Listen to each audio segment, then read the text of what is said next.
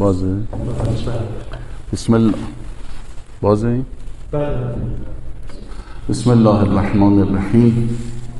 عرض سلام و ادب خدمت شما دانشیان محترم و معزز و همچنین مهمان محترم دیگر برنامه جناب آقای دکتر وکیلی و همچنین تبریک این روز که به نام دانشجویان عزیز ثبت شده به واسطه حادثه ای که سالهای گذشته در کشور ما اتفاق افتاد و دانشجویان اون روز در مقابله با سلطه ای که نظام استکباری قصد داشت در این کشور داشته باشه در برابرشون ایستادن و با خون خودشون نشان دادن که دانشجوی ایرانی دانشجوی این کشور با سابقه و فرهنگ و کشور مسلمان اجازه نمیده که بیگانگان بر اونها سلطه داشته باشن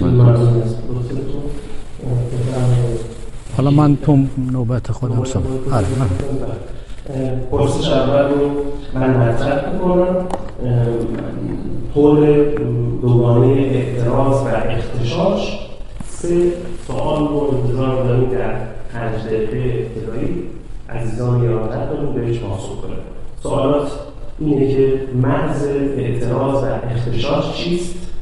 اساسا آیا مسیری برای اعتراض سالم وجود داره یا نه؟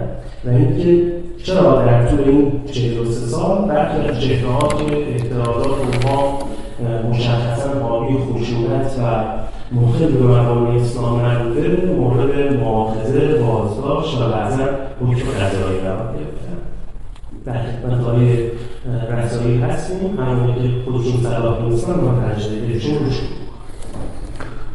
بسم الله الرحمن الرحیم. ارزم حضورتون که اینکه مرز بین اعتراض و اختشاش چیه؟ با توجه به تعریفی که از این دو واژه صورت می‌گیره خیلی روشن و شفاف اعتراض اونجایی هستش که کسی به موضوعی انتقاد داشته باشه حرفش در حقیقت نقد وضعیت موجود باشه اختشاش مربوط به اونجایی میشه که همراه این به اصطلاح در ظاهر نقد و چیزی که ادعا میشه اعتراضه همراه با خشونت باشه همراه با حمله سلاح باشه همراه با آشوب و بلوا باشه همراه با تعرض به حقوق دیگران باشه. بالاخره اونجایی که اسمش اعتراض هست یا نقد هست نباید نقد کردن من سبب این باشه که حقوق دیگران ضایع بشه و اونها از حقوق خودشون نتونن برخوردار باشن. مثل اون چیزی که امروز توی جامعه ما داریم می‌بینیم. اختشاش یک ظاهری یک لایه‌ای یک پوسته ای از اعتراض رو سعی می‌کنه برای خودش داشته باشه تا خودش رو موجه نشون بده. اما نمود بیرونی این دوتا در حقیقت نشون میده که چه کاری و چه رفتاری اعتراض هست چه رفتاری اختشاش هست. شما می‌بینید امروز یه عده‌ای به بهانه این که ما با یک عمل اجباری مخالفیم. مثلا اسمشو می‌ذارن حجاب اجباری.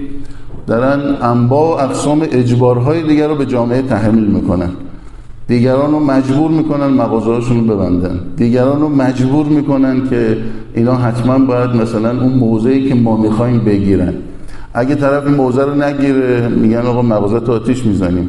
میگن تو باید حمل و نقل نداشته باشی. اگه بار جابجا جا بکنی در حقیقت اون وسیله بالی باری رو کامیونش رو حمله بهش می‌کنن آتیش می‌زنن. خیلی چیزا شما دارید می‌بینید. یعنی روزانه ما انواع و اقسام اجبارها رو که دارن به مردم تحمیل می‌کنن از طرف یک اقلیتی می‌بینیم در ظاهر میگن که ما منتقد یک عمل اجباری دیگه هستیم. یعنی به خاطر نفی یک اجبار انواع و اقسام اجبارها رو دارن به جامعه تحمیل می‌کنن. خب این مشخصه که این دیگه اسمش اعتراض نیست این اختشاشه. این رفتار وقتی وارد خشونت کلامی میشه وقتی وارد خشونت رفتاری میشه دیگه این اعتراض نیستش. سوال دوم شما اینه که آیا مسیری که ما داریم میریم اعتراض یا اختشاشه؟ کاملا مشهود و معلومه که دیگه ما الان هفته هاست که از مسیر اعتراض این روند خارج شده و وارد مسیر اختشاش شده. خصوصا وقتی ما می‌بینیم که این مسیر داره مورد حمایت، تایید، تشویق و تحریک کسانی قرار می‌گیره که جزو خشونت طلبان اصلی عالمن جزو اختشاشگران اصلی عالمن. رسانه هایی دارن از این حرکت حمایت می‌کنن. و در رسانه های خودشون حتی آموزش میدن این نوع اختشاش رو ساختن کوکتل مولوتوف رو نمی‌دونم نحوه حمله به دیگران رو اینکه چجوری دیگران رو مجبور بکنیم که با ما همراه بشن اونم رسانه هایی که خودشون حالا به تعبیر عوامانه اند خشونت طلبی هن. مثل رسانه اینترنشنال که در از طرف دولتی حمایت میشه که با یه روزنامه نگار اون رفتار رو کرد طرف رو دعوت کرد به سفارت خونه خودش و بعدم با اره تیکه تیکش کرد و پاسخگوی هیچ جام نبود. بالاخره نظام بین المللی حاکم بر دنیا هم چون دنبال گاو شیرده می‌دید این گاو شیرده داره شیرش رو میده خیلی مشکلی باش نداشتن کاری به کارش نداشتن. اون چیزی که امروز در کشور ما داره اتفاق میفته در حقیقت اختشاشه. هرچند در ظاهر اسم اعتراض برش گذاشته میشه. این البته به معنای اون نیست که دیگه هیچکس معترض نیست. بله شاید در گوش و کنارم یک کسی اعتراض داشته باشه. حتی اعتراضش می‌تونه بجا باشه می‌تونه درست باشه انتقادش می‌تونه درست باشه. ولی وقتی فضا خارج شد از چارچوب منطق خارج شد از چارچوب مطالبه گری وارد خشونت طلبی شد وارد بلوا شد وارد آشوب شد با آتیش زدن همراه شد با کشتن همراه شد با سلاخی کردن همراه شد.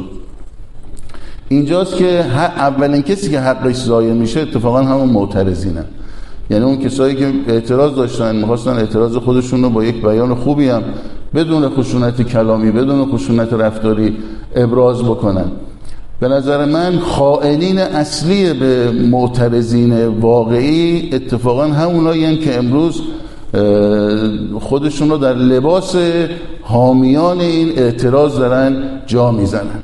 حالا یا در قالب گروه ها جریانات یا در قالب رسانه ها و یا در قالب خلاصه برخی از نظام های سیاسی. می‌کنم از آقای شما به اتمام رسید. خب.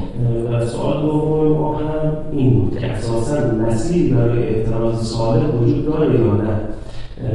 اگر می‌خواد من می‌تونم کار شما رو لحاظ کنم صحبتات رو ادامه بدید از بخش بعدی می‌تونم کنم حالا من کوتاه عرض می‌کنم. این که مسیر بله خب اصل 27 قانون اساسی فکر می‌کنم این حق رو قائل شده منتها با دو شرط. یکی این که مخل به مبانی اسلام نباشه که اینکه حمل سلاح و خشونت توش نباشه و البته تدوین آینامه اون اصل سپرده شده که در سال ارزان به حضورتون فکر می‌کنم هفتاد و هشتاد و یک آینامه این هم تدوین شده ابلاغ شده اینکه اگر کسی بخواد تجمع بکنه با چه شرایطی چه کسانی می‌تونن ویژگی چیه؟ این عنوان شده. خیلی وقتا ما دیدیم در گوش و کنار کشور این اعتراضات بوده ولی خب متاسفانه در برخی سالها و برخی موارد همونطور که عرض کردم یه دی سوار این موج اعتراضی مردم میشن و تبدیل به خشونت می‌کنن و اصل اون حرف به حاشیه برده میشه. ممنون. از کاری رسمی تشکر می‌کنم. ایشون پنج زمان خودشون صحبت کردم دو دقیقه هم از کارهای قبلی در خدمت آقای وکیلی هستیم. اگر لازم من پرسشان مجدد مطرح بکنم. بسم الله الرحمن الرحیم و به نستعین. خب من هم خوشبختم که این فرصت فراهم شد. تا هم عرض ادبی داشته باشیم محضر آقا امام رضا و هم زیارتی داشته باشیم از شما دوستان. من دیگه کفایت می‌دونم صحبت آقای رسایی را برای سوال اول شما برای اینکه خیلی هم به اصطلاح تشخیص فرق اعتراض و اختشاش چیزی را حل نمی‌کنه. ولی یه جمله فقط اضافه می‌کنم رو اینکه هر جا بیل اعتراض رو شکندیم کلنگ اختشاش رو باید بپذیریم هر جا بیل اصلاحات رو شکندیم باید کلنگ اختشاش رو بپذیریم. این یک قاعده است این یک به اصطلاح قاعده نانوشته است. اعتراض همینطوری که فرمودن در قانون اساسی تصریح شده در اصل 27 ولی تبدیل به یه تابو شد. در هیچ مجلسی جرأت این که قانونشو قانون موضوع اعتراض را که شامل حد اعتراض هست شامل به اصطلاح تکالیف دستگاه های مربوطه است. به حال تعیین نشده هرگاه هم در دوره ما که اینطوری بود ما خودمون اصرار کردیم که دولت وقت لایحه بیاره لایحه ساماندهی به اصطلاح اعتراضات ولی خب بالاخره مثل چیزا؟ مثل اصول قانون اساسی که زمین میمونه تبدیلش به تابو می‌کنیم. فکر می‌کنیم با تأخیر به فراموشی سپرده میشه. قافل از این که با تأخیر نتیجهش این است که داریم می‌بینیم. این بیل اعتراضات را ما می‌تونستیم سیلی که جمع میشه را باش هدایت کنیم. سیل مطالبات جامعه هر جامعه هر جامعه به صورت طبیعی مطالبات انباشته داره. به خصوص یه جامعه مثل جامعه ایران یه جامعه ای که به حال ویژگی جامعه ایران داره. هم تقاطع نسلی داره هم تقاطع قومیتی داره هم تقاطع به اصطلاح مذهبی داره. یه جامعه این چنینی رو که نمیشه همین جوری هی پس زد پس زد پس زد نشنید گذاشت تو گوش گوشا را بست بعد سر رو برگردوند. فکر کنیم که مسئله رو حل کردیم. فکر کنیم که مثلا این مطالبات دیگه حالا به فراموشی رفته اینها. این مطالبات نشنیده بشه یک نتیجه عمومی دست میده و اون تحقیر ملیه. من روز بعد از موضوع محسا سرمقاله نوشتم. نوشتم محسا در متن روایت ها اگر مراجعه کنید در اون سرمقاله آوردم که این واکنش هایی که نسبت فقط محسایی که یعنی ما فقط با یه پدیده در تاریخ جمهوری اسلامی به نام محسا که روبرو نبودیم. ما پدیده های مشابه محسا که کم نداشتیم. ولی چرا در موضوع محسا تبدیل شد به انفجار اجتماعی و بعد هم به انفجار سیاسی داره می‌رسه؟ به دلیل این که ما رسیدیم به نقطه جوش تحقیر ملی. به دلیل اینکه ما مطالبات مردم را اینقدر بی شدیم که رسیدیم به حس تحقیر ملی. وای بر حکومتی که ملتش برسه به نقطه تحقیر ملی. وای به خانواده ای که فرزندان خانواده حس تحقیر داشته باشند وای بر پدری و مادری و برادر ارشدی که برادر کوچکتره یا فرزند کوچکتره حس حقارت پیدا کنه. تحقیر تجویز آخرین اقدام نجاته. آدما وقتی به حس تحقیر رسیدن چیزی برای از دست دادن ندارن. این وارد فاز کارهایی میشن که در شکل نرم در شکل نرمالش کاری خارج از عرفه خارج از عادته خارج از قانونه خارج از نرم اعتراض. دست به اقداماتی می‌زنن که ماها برامون غیر قابل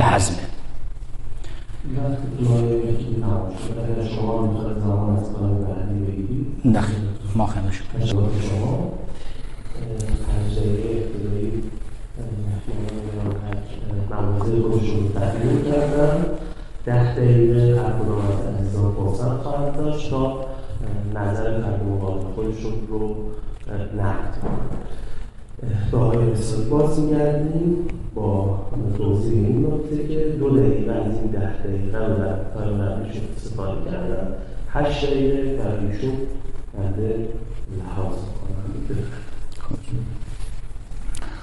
بله ارزان حضورتون که متاسفانه ما همواره مواجهیم با یه مشکلی. اونم این مشکلی که دوستان ما در عین اینکه در حاکمیت هستن در نظام هستن در ساختار هستن قدرت رو دارن خب نه از ابزار اون قدرت وقتی توش هستن در راستای اون ادعایی که دارن استفاده می‌کنن.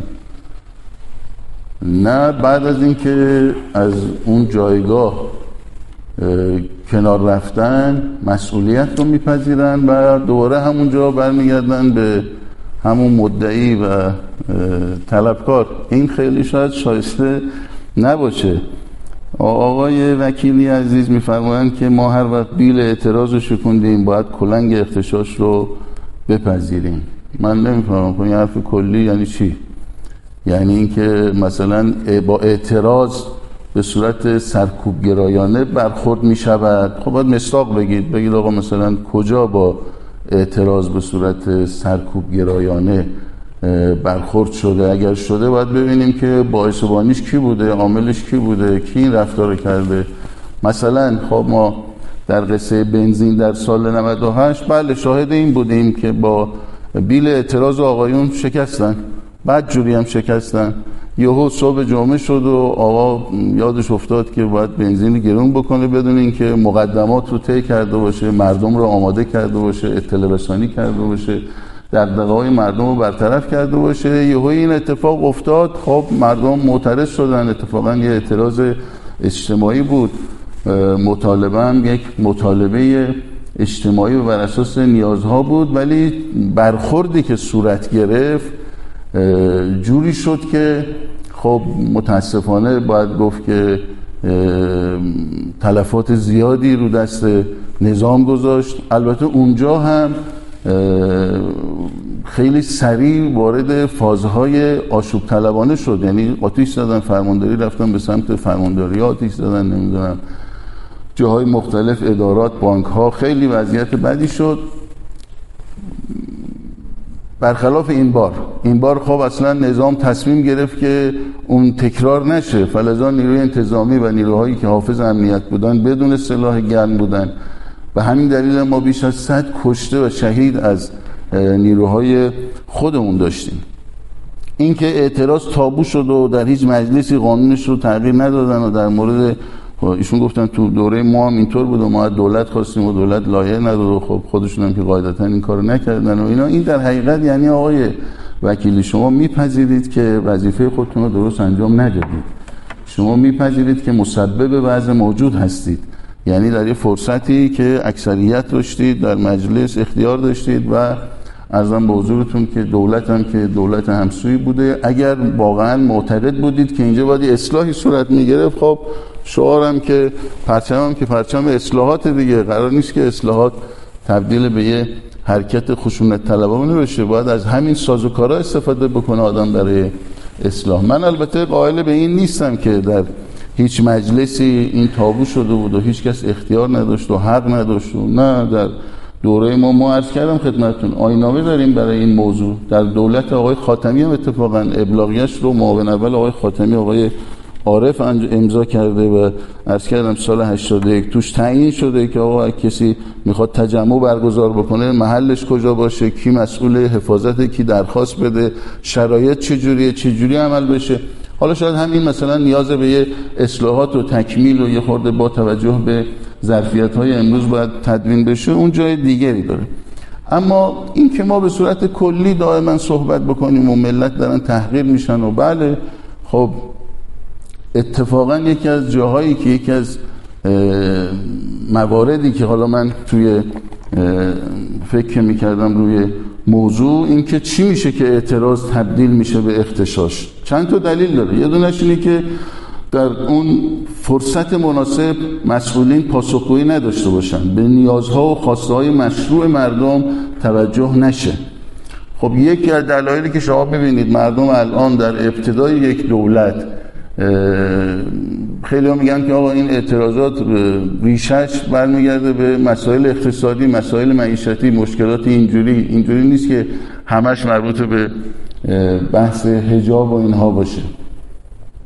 اگر این باشه خب شما شاهد این بودیم. ما متاسفانه که هشت سال کشور و نظام و ظرفیت های ما معطل این بود که غربی ها چی می‌ذارن کف دستمون؟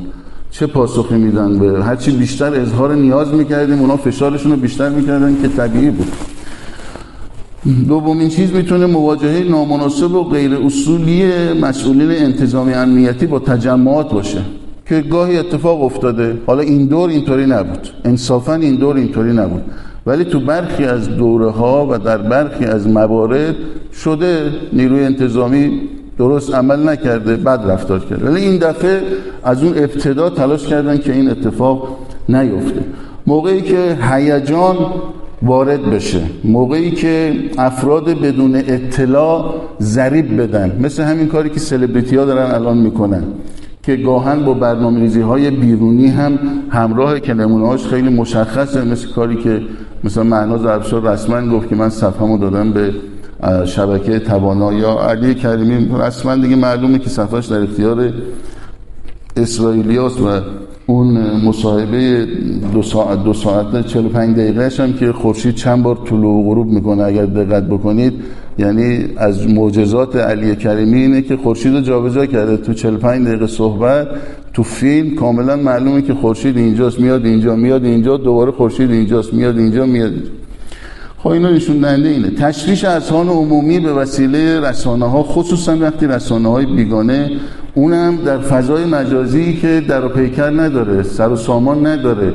ارزم به حضورتون هیچ نظارتی توش نیست بلکه یک طرفه است. یعنی شما اگر توی اون رسانه مجازی آموزش کوکتل مولوتوف بذاری خشونت طلبی بذاری کشت و کشتار رو بتونی ترویج بکنی و اینا باشه اشکالی نداره. ولی در مقابلش اگر باشه صفحه رو میبندن. مثل صفحه خود ما که اینستاگرام صفحه ما رو تو همین یک ماه قبل با اینکه حدود بیش از 500 هزار دنبال کننده داشت. بس شما وقتی تو صفحه نتونی درباره حادثه شیراز که اون طرف کشته تو بیه صحبت بکنی این اتفاقا به این شکل میفته. خصوصا وقتی شبکه های مجازی ول و رها بیان ضریب بدن این اتفاقا سبب میشه که اعتراضات تبدیل به اختشاشات بشه. چقدر وقت داریم؟ اون 25 ثانیه هم شد.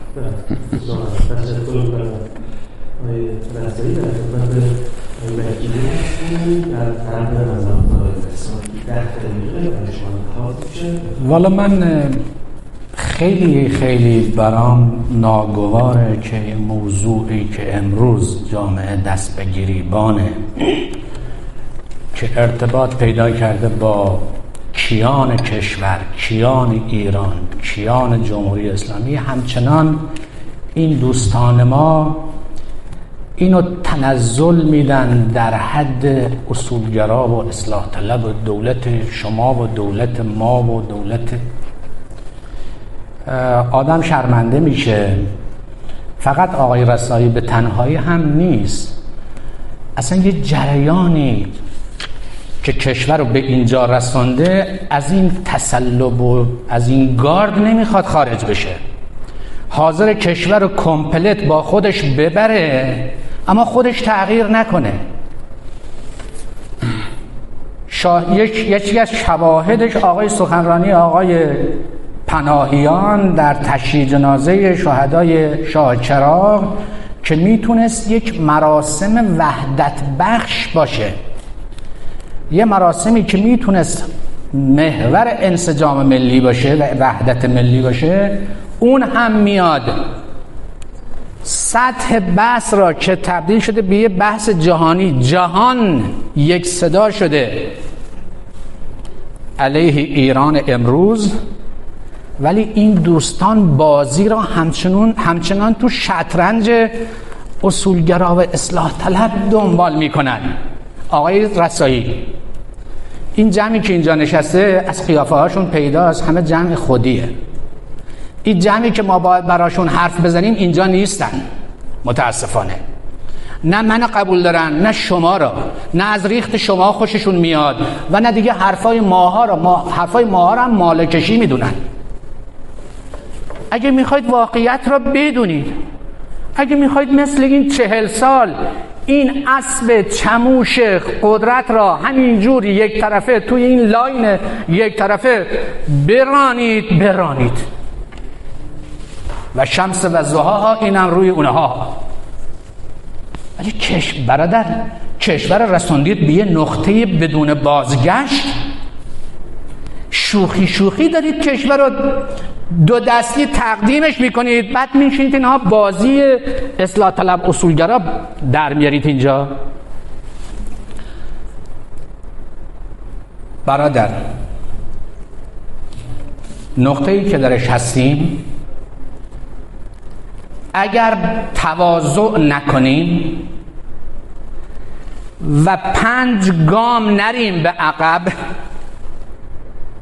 و تغییر را به رسمیت نشناسیم تبدیل را بر ما تحمیل می‌کنن. این قاعده است. این جبر تاریخه. این امروز دیروز هم نیست. تاریخ اینجوری ساخته شده. تغییر. هممون باید تغییر کنیم. اصلاح طلب هم ما هم تو مجلس بودیم. مثل شمایی که تو مجلس بودید. با آمریکا در یه مسئله با هم شریک بودیم. و او اینکه هیچ کدومون هیچ غلطی به نفع ملت و برای کارآمدی این نظام نتونستیم انجام بدیم. این یه واقعیته. ملتی که امروز جمعیتی که امروز اینجور سر به آشوب گذاشته و ملتی که پشت این جمعیته. و شماها فکر می‌کنید که این جمعیت معترض و یا آشوب گر نمی‌دونم عدد دویست هزار اون نه پنجاه هزار اون صد هزار. فکر می‌کنید همینه. بابا این ملت سالهاست گونهش و قرمز نگه داشته از سر این که به این شهدا خجالت می‌کشه. و الا ریخت من شماها را برای یک ثانیه حاضر نیست تحمل کنه. الان هم ملت همینه. الان ملت تو پس خونه ها با این جمعیت همدله. و نظارگری که ببینید از فرمون شماها چیه؟ آیا پیامو می‌گیرید یا نمی‌گیرید؟ تمام غرب با تمام آنچه که داره. با تمام حقه تاریخیش. با تمام سناریوهایی که داشته از گذشته تا به حال و در همه بلوک شرق بلوک در بلوک های مختلف امتحان کرده امروز تجمیع کرده گذاشته رو میز. داره پیرامون امروز ایران امتحان می‌کنه. یه راه داره. و اون تغییره. و اون تغییر تسلب جز شکستن نتیجه ای نداره. تغییر. تغییر از راهی که تا حالا طی کردیم. تغییر نسبت به روش هایی که تا حالا انتخاب کردیم. تغییر نسبت به این تبعیض ساختاری که گرفتارشیم. یه نمونهشو بگم. تبعیض ساختاری. اون یک سقفشه. کفش که ملت سالهاست دارن تجربهش می‌کنن که شما که تو این دیوان سالاری می‌بینید. این دیوان, سا... دیوان سالاری که ملت رو به سطوح آورده. یک کدوم از ادارات جمهوری اسلامی یک دونه از این سازمان ها برای اینکه پاسخگوی نیاز کوچک بزرگ ملت باشه بدون تبعیض امکان پذیر نیست. شما هم که می‌بینید از پدراتون سوال کنید از از بزرگترهاتون سوال کنید می‌بینید تبعیض دیوان سالاری. اما یه تبعیض عجیب غریب براتون بگم. من در یه سرمقاله هم نوشتم همین اخیرا. نوشتم نمیشه با یه اقلیت برای یک اقلیت حکومت کنی. نمیشه. یه جایی صداش در میاد. یه جایی تقش در میاد. شما یه موضوعی شدید شنیدید همین اخیرا به نام بولتن خبرگزاری فارس. بعد تو این بولتن چیزای عجیب غریبی اینها درز کرده که آقا یه بولتنی را اینا اونجا تهیه می‌کردن. و این بولتن اسرار عجیبی توش بوده. بعدم این بولتن عجیب غریب اینا رفته دست دشمن. و داره علیه کیان این کشور هر روز داره صفحه از این رونمایی میشه. من رسانم خبرگزاری فارس هم یه رسانه است. اگر قرار باشه شاخص عدالت که عبارت است از دسترسی یکسان و آسان به اطلاعات مبنای قضاوت باشه که نشون بدیم که ما به شاخص عدالت چقدر نزدیکیم با این شاخص خود این کیس کیس خبرگزاری فارس که نشون میده دسترسی این این رسانه به اطلاعات فرا چیه؟ فوق سری چقدر بوده؟ اون موقع من به عنوان یه رسانه باید با این رسانه رقابت کنم. اون با دسترسی آنچنانی به اطلاعات فوق سری مثل اینه که ما توی دوی ماراتون اونو بردیم توی دوی ماراتون 100 متری اونو بردیم توی 90 متر جلوتر. گفتیم تو اونجا وایسا. به من گفتن تو اینجا وایسا. یعنی 90 متر او تفاوتمون اینه. او برای 10 متر باید بدوه من باید برای 100 متر بدوم. این تبعیض هست نیست؟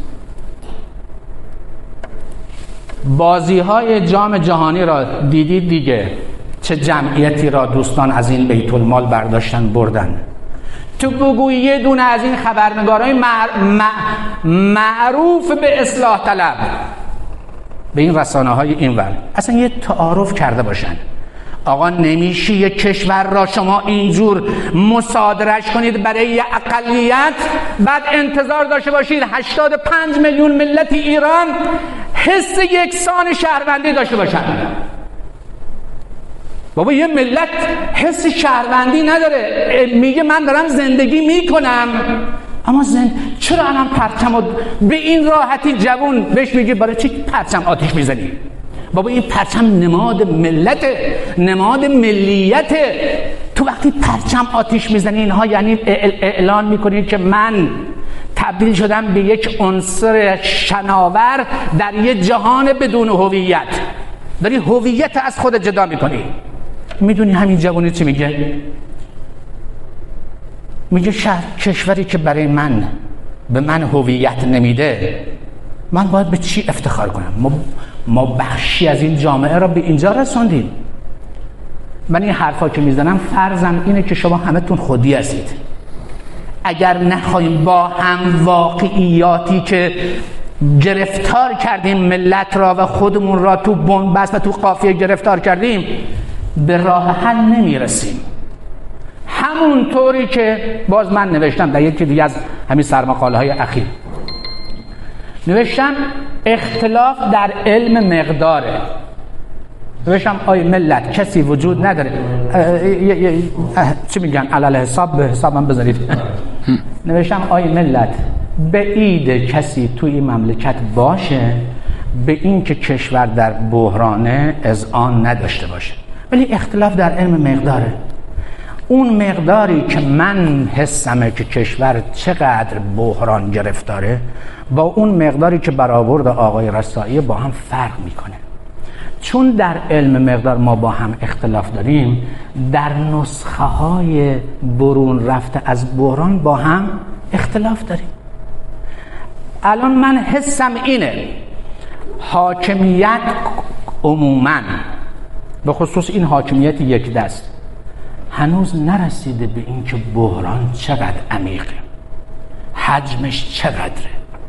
زبانی که همچنان زبان بیان در توصیف و در راه, راه حل ها همچنان یه زبان به عقیده من دور از واقعیته. دور از عمقه دور از صحنه است و کارساز نمیفته اگه می‌خواید بریم برای تواف برای اینکه به راه حل برسیم باید اول توافق کنیم که این بحرانی که گرفتار شدیم آقای رسایی عمقش چقدره؟ بعد برای برون رفتش با هم حتما توافق می‌کنیم. تا نرسیم به اینکه با عمقش چقدره نمی‌تونیم رو راه ها با هم به توافق برسیم. مثل همه این منازعاتی که در این سالیان با هم داشته باشیم هر که روایت خودش می‌کنه. اونی هم که سرش کلا میره آخرش ملته. اونی هم که آخرش میره سر راحت می‌ذاره من شمایی. اونی که حل نمیشه خود معماهه هست. الان هم معتقدم ما باید در توصیف قصه و در به اصطلاح برآورد این که ما به چه بحرانی گرفتار اومدیم باید با هم به توافق برسیم. اگه نرسیدیم به راه حل نمی‌رسیم. خوز می‌کنم تشکر می‌کنم آقای وکیلی. آقای وکیلی ده دقیقه زمان خودشون صحبت کردن. به اضافه دو دقیقه که از خواهم جنبندیشون از خواهم جای رسایی پنج دقیقه برای جنبندی 25 ثانیه البته تایم نخیر شده چون از ده دقیقه قبلشون پنج دقیقه و 25 ثانیه لحاظ پیش برای جنبندی شما از خواست بله من نمی‌دونم واقعا چی بگم آقای وکیلی خودشون میگن که آی کشور کردید دو شق و با اینجوری مشکلات بیشتر میشه. آخرش هم میگه آقا بیا بشینیم با هم دیگه بالاخره به توافق برسیم. دیگه خلاصه یعنی چی اون وقت؟ اگه دو تیکه نیست از نظر شما کشور نباید دو تیکه باشه و اصلاح طلب اصولگرا فلان است و اینا. دیگه اینکه بیا بشینیم با هم دیگه به توافق برسیم معنی نداره. من که حالا قائل نیستم. حتی این دوستان تو اطلاعیه گذاشته بودن نماینده اصولگرا گفتم آقا من قائل به این نیستم بارها اعلام کردم بعد که مال ما رو حذف کردن دیدم که اصلاح طلب آقای وکیلی رو هم حذف کردن. ابی نداره.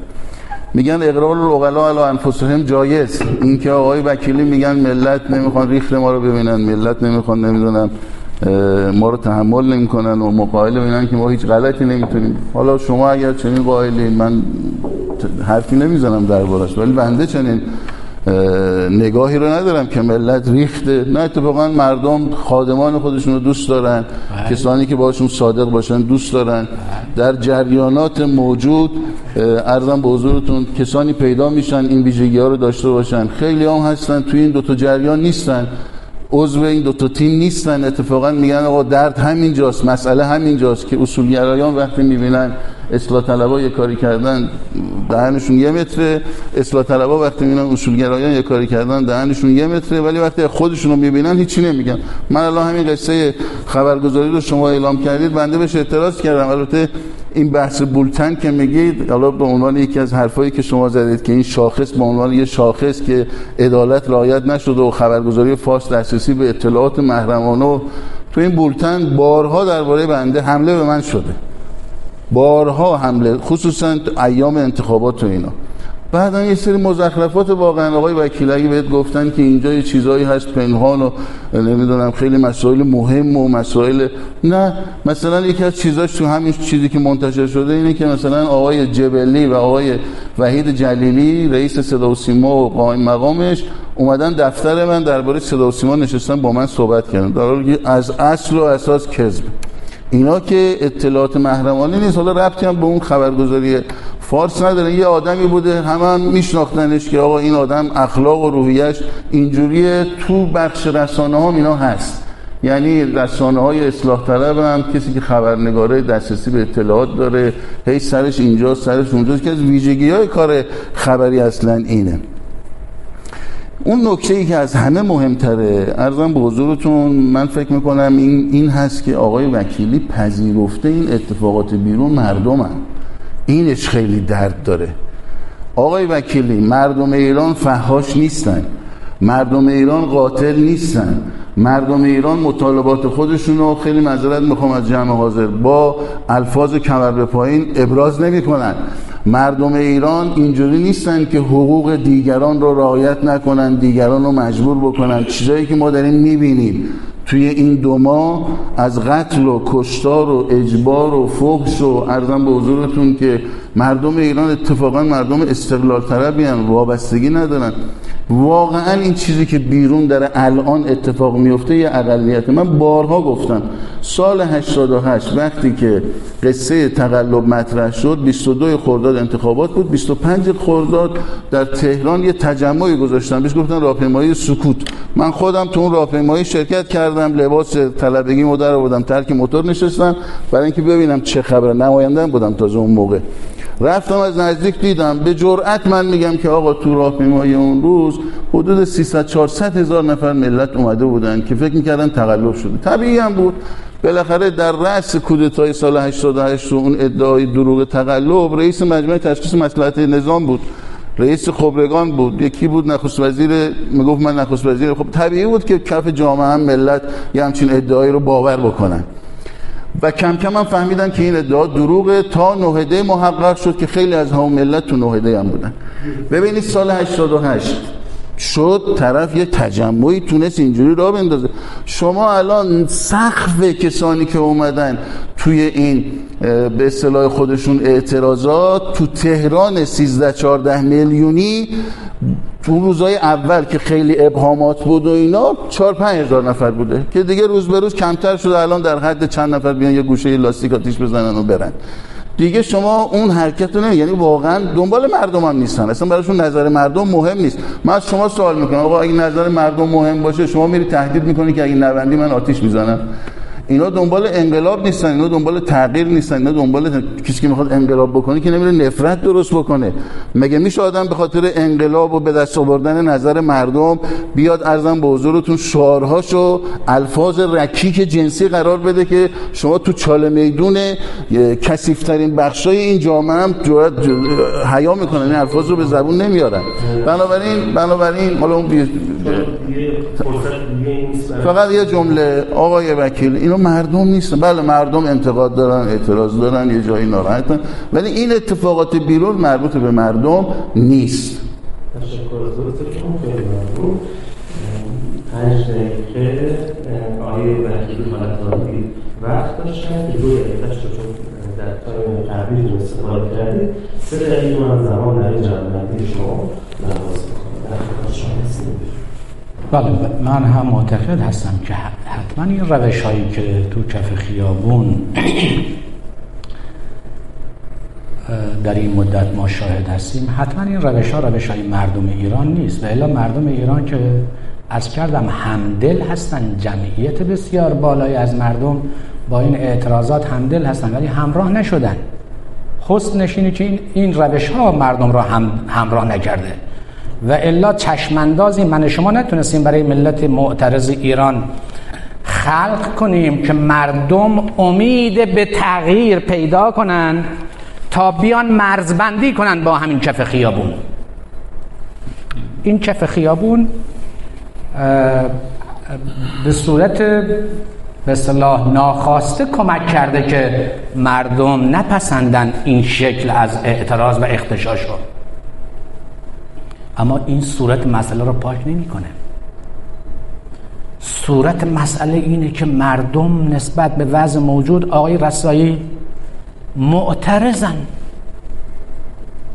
با این حرفا هم مردم دلشون آرام نمی‌گیره. بانی وضع موجود بگردیم شم به دست اینها که سهم حسن روحانی چقدر بوده سهم احمدی نژاد چقدر بوده سهم خاتمی چقدر بوده؟ نبش قبر کنیم بیایم بریم اینها توضیح سهم کنیم اینها شک مهم اینه من بارها عرض کردم کارنامه موجود کارنامه چل ساله است. این معدل همه درش من اصلاح طلب اصولگرا هر که به هر میزانی که در قدرت سهم داشته هر که به هر میزانی که در طول مدت داشته اینها درش صحیحه این کارنامه مورد اعتراضه. این کارنامه قابل دفاع نیست. این کارنامه چشمانداز را از ملت گرفته. این کارنامه رو نمیشه پشتش وایسی اینها به مردم به این جوونی که از اومده تو دانشگاه با هیچ کدوم از مفاهیم جد جز دانشجویان جدید الورود حتما شما تو دانشگاه ارتباط دارید. منم کم و بیش. الان شما دانشجویان قدیمی تر می‌بینید اینا دانشجویان جدیدتر. چقدر با مفاهیم ما بیگانن؟ تو زیر هر بلیتی می‌خوای بری باش حرف بزنی اینا می‌بینی که دچار بحران شده. تبدیل شده به یک مثلا جوون جهان وطنی او داره کارنامه کشورهای همسایه رو می‌ذاره کنار کشور ما. میگه آقا هر چی میگید درست. این حرفا چهل سال شعارش دادید. رو زمین به من بگید که رو زمین چی به من برای من دارید همین الان من از حرم یه پرایدی از می‌خوام. یه پرایدی من آورد آژانس به اصطلاح من آورد تا اینجا. بعد این شروع کرد به صحبت صحبت اینا کاشف به عمل اومد که این دانشجوی دکترای فارغ التحصیل ادبیات همین دانشگاه فردوسیه پنج سال میگه که من رساله دکترامو دفاع کردم. تو این پنج سال میگه من به زن بچم دروغ میگم. بیرجندیه ولی اینجا داره با آژانس کار می‌کنه. میگه من به زن بچم دارم به دروغ میگم. آقا بهش بده بعدا بهش بده وقت. خب از وقت من کم کن بعدا بهش بده. خب باشه عزیزم. بابا که وحی منزل که نیست. اینا این خط کلیشه گرفتاری. بعدا بهش بده. اصلا من دیگه کلا صحبت نمی کنم من فارغ التحصیل وکیلی. فارغ التحصیل دکترا داره اینجا با آژانس کار می‌کنه. به زن بچهش به دروغ میگه من تو دانشگاه تدریس می‌کنم. آقا چی می‌تونیم بگیم؟ به چی قسم؟ زیر چی باید بریم؟ بعد چه وعده دیگه باید به این بدیم؟ دوباره بریم چی رو خرج کنیم؟ چند تا قاسم سلیمانی را باید این کشور بتونه به دست بیاره تا شهید بشن تا ما خرج این کارنامه ناکارآمدیمون کنیم. چقدر؟ ما راهی نداریم جز تن دادن به تغییر برای بهبود. راهی نداریم جز تمکین به خواست متن مردم. متن مردم از ما زندگی با عزت می‌خوان. متن مردم جمهوری اسلامی رو می‌خوان اتفاقا. همین الان تو همین بحران ها نظرسنجی ها نشون میده به رغم همه این هوچیگری هایی که داره اتفاق میفته متن مردم جمهوری اسلامی تغییرات را تو متن جمهوری اسلامی می‌خوان. ولی تو رو به حضرت عباس مردم ناامید نکنید. مردم می‌خوان جمهوری اسلامی را ولی من معتقدم بخشی از حاکمان جمهوری اسلامی را نمی‌خوان. بخشی از مدیران جمهوری اسلامی را نمی‌خوان. ولی مردم می‌خوان. مردم با چنگ دندون دلشون می‌خواد همین تغییرات تو متن همین جمهوری اسلامی اتفاق بیفته ولی بذارید این آرزو برآورده بشه. تشکر از شما. من فقط نکته کنم اینکه هم مهمانان یا نقل برنامه پرواز دارن و برنامه باید به ساعت 19 و 30 دقیقه به اتمام برسه و هم دوستان خوابگاهی اون سرویس که براشون از اینجا هماهنگ شده ساعت 19 و 45 دقیقه میاد 19 و 30 دقیقه ما مجبور اتمام برنامه هستیم. برای همین من برای هم نظرات حق و عزیز رو به میزان برابر مساوی بشنویم. و هم فرصت بشه که شما عزیزان سوالات خودتون رو انتخاب کنید گاهی جسارت می‌کنم و وسط صحبت مهمانان یا قدر وارد میشم. این قضیه جسارت به شما نشه و از این بابت اصحابی می‌کنم چون منظور به اجرای این مسئله هستم. اگر سلام کنید سراغ پرسش دوم دارید پرسش اول مطرح کردیم دوستان نظرات خودشون رو بیان کردن و شما یه سلام قول کردید انشاءالله ارتباع احسن هم می‌کنید و به سراغ چه باید میرید اجازه بدید در بستن پرونده این بخش اول که دو دقیقه و نیم آقای وکیلی صحبت کردن من یه نکته بگم تو هم دو دقیقه نیم بعد وارد حالا دور بعدی هرچی هست بشه دو دقیقه و 20 بله. ثانیه برای شما نواز می‌کنم که این فقط لطفا بگید تو دو دقیقه و 20 ثانیه تموم شد. آقای وکیلی میفرمایند که کارنامه موجود کارنامه چل ساله است. تعابیر من اینشون نوشتم. کارنامه موجود مورد اعتراض مردمه. خب منم معتقدم کارنامه موجود کارنامه از اون برم ایشون میگن که آقا نقش قبل نکنید و هی نگید قبلا خب نمیشه که برادران بالاخره چهل سال. فرمون دست یه عده ای بوده. اون عده ادعاهایی داشتن.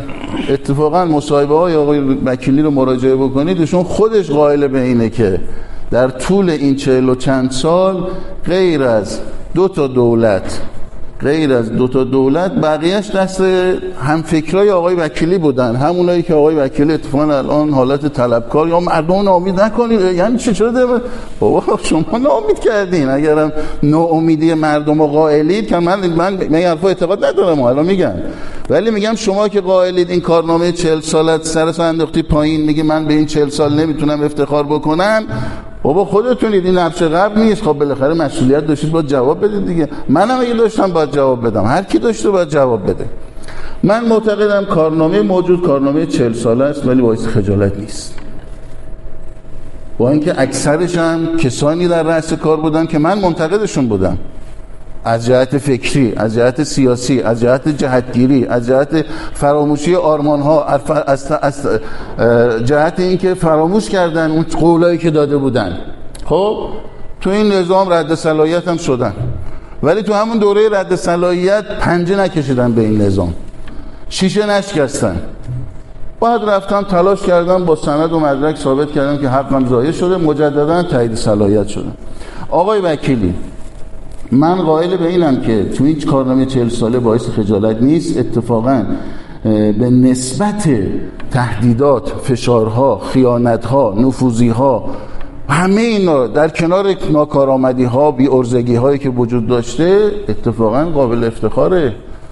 و یه تناقضی هم بود. شما هم میگید ملت مورد اعتراض مردم این کارنامه 40 ساله رو نمیپذیرن. از اون طرف هم مردم جمهوری اسلامی رو می‌خوان. خب بالاخره این جمهوری اسلامی 40 ساله کارنامه شه دیگه. بالاخره مردم نمی‌خوان. می‌خوان. ما نفهمیدیم. بله. اینکه بخشی از مدینان جمهوری اسلامی نمی‌خوان حرف درستیه. همونایی که بچه‌هاشون خارج از کشورن زندگیشون زندگی اشرافیه.